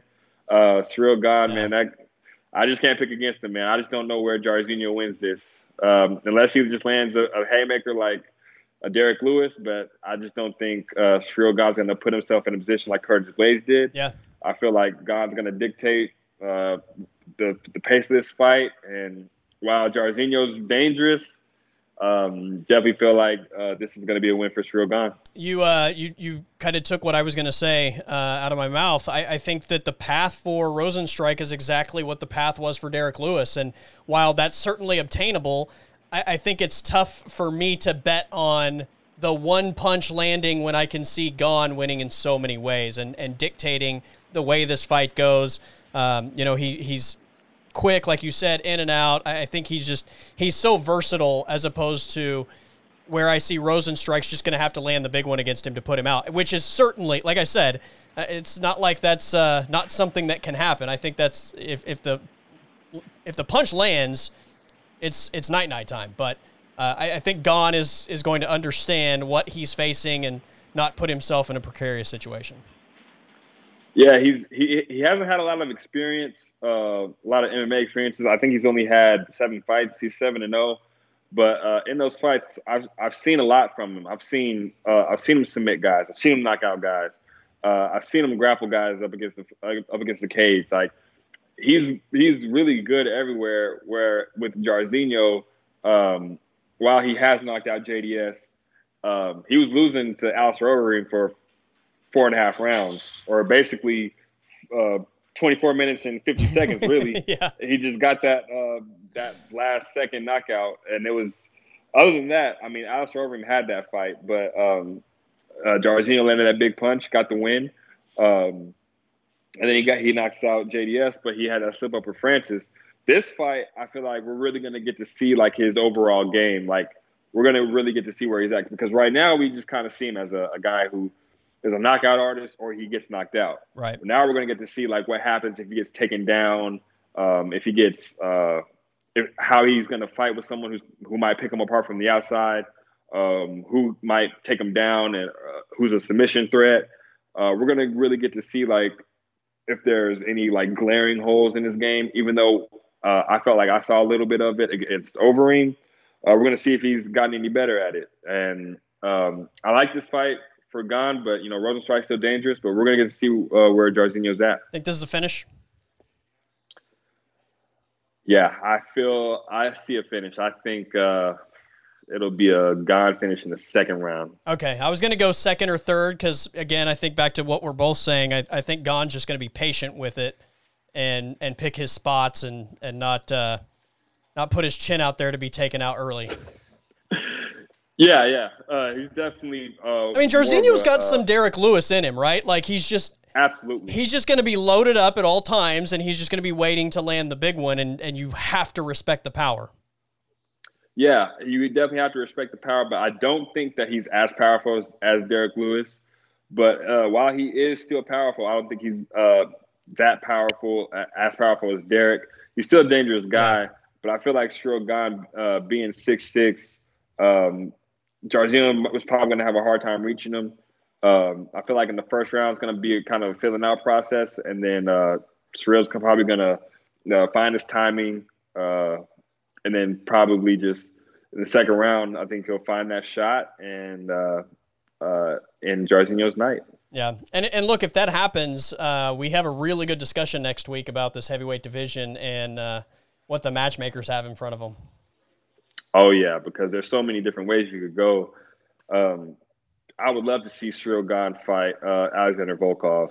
Uh, six six versus six seven, both strikers. Um, Ciryl, if Ciryl wants to take it to the ground, he could. But I would love to see them uh, stand up and fight.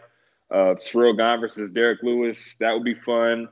Um, yeah, man. Or even if you want to put Ciryl Gane against uh, one of these young guys, Chris Daukaus, you know, coming up, that would be a fun fight. So um, a lot of a lot of interesting matchups uh, that you could have with him. Yeah, I agree. Or Jairzinho, or Jairzinho for that matter. I mean, who's to say if Jairzinho doesn't win, you could put Jairzinho and Derrick Lewis uh, that would be a really fun fight. Yeah. You could have Jairzinho uh, fight any of these guys as well. So um, a lot of a lot of really fun matchups for sure. Jairzinho, Derrick Lewis ends in about forty seconds. I feel like. Absolutely. like yeah. There's no other path. Yeah. Um, I feel I don't feel like Derrick's going to be as patient yeah. as he was with with uh, with Curtis Blaydes. I think he already knows like he's gonna go guns blazing, go forward, uh, and Jairzinho's gonna beat him in the middle and yeah, collision. Boom, boom goes the dynamite. All right, man. Saturday night's gonna be a ton of fun. Hopefully, we don't have any cancellations, but uh, even if we do, we don't have to rearrange the entire fight card. Right. and that's what's great about this scoring system, man. Uh, even even though we kind of sucked on the first one yeah. this time, I think this one's going to be good for one of us because we're on opposite sides of most of these. Yeah. So well, for the, for, we'll for our sake, I think the majority of of people thought that uh, both Ketlen Vieira and uh, Curtis Blaydes were going to win those final two fights of the night. So. Absolutely, uh, definitely the the Vegas odds were on our side too. yeah, yeah. All right, man. Always appreciate it. Uh, we'll be texting over the weekend, and uh, we'll recap this thing. And and hey, we have pay per view next week. Massive, oh, massive pay per view card.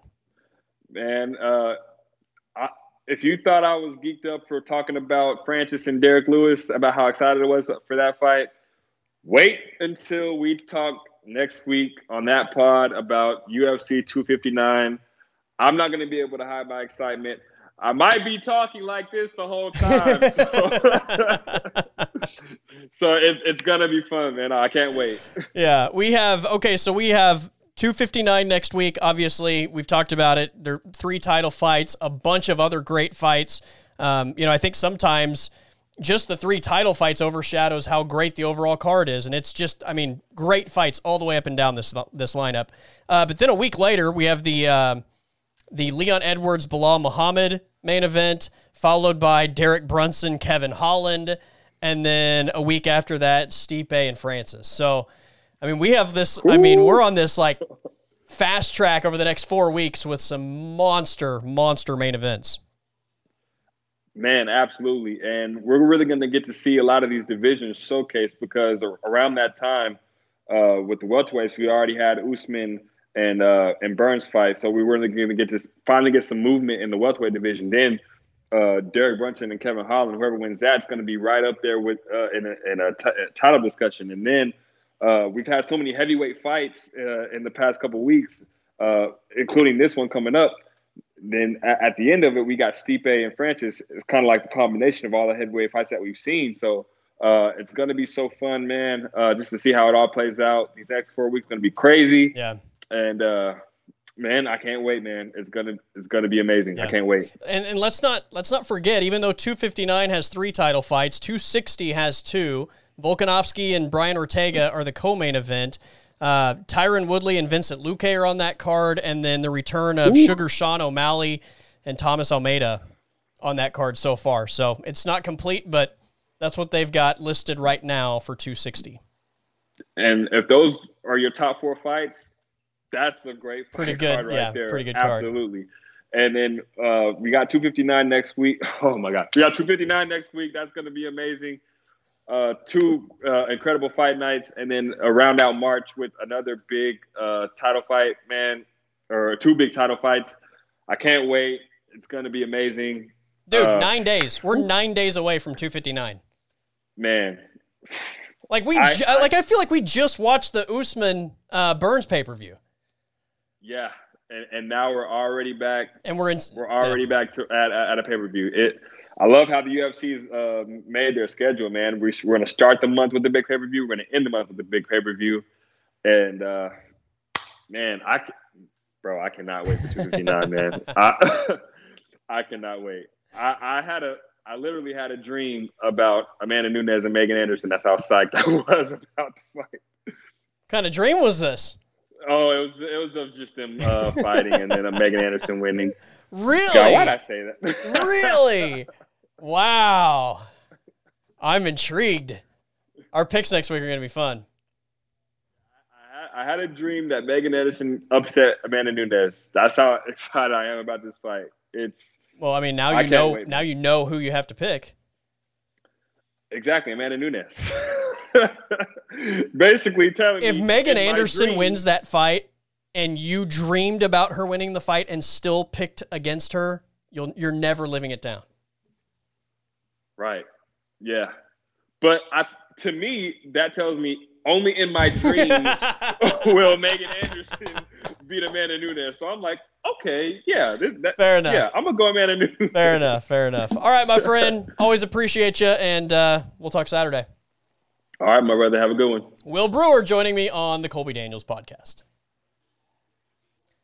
And that is it for this episode of the Colby Daniels podcast presented by Artisan Botanicals in Midwest City. Check out their line of natural medicine products, including Kratom, CBD, and Delta 8. If you have any questions about these products or their benefits, don't hesitate to give Artisan Botanicals a call 405 458 99. It's all about educating yourself, and they are more than happy to share information. They are dedicated to helping you live a better life. Uh, also, we're saving you 15% off your online order. Use the discount code Colby Show. Just visit abotanicalcompany.com, order online, save 15%. They have a drive through for pickup, so it's easy, safe, efficient. Uh, I picked up one of my orders yesterday through the drive through. It, it, took maybe like 30 seconds just in and out. That's how fast it was. So, again, a botanical company Everybody have a great day, stay safe, and I will see you tomorrow.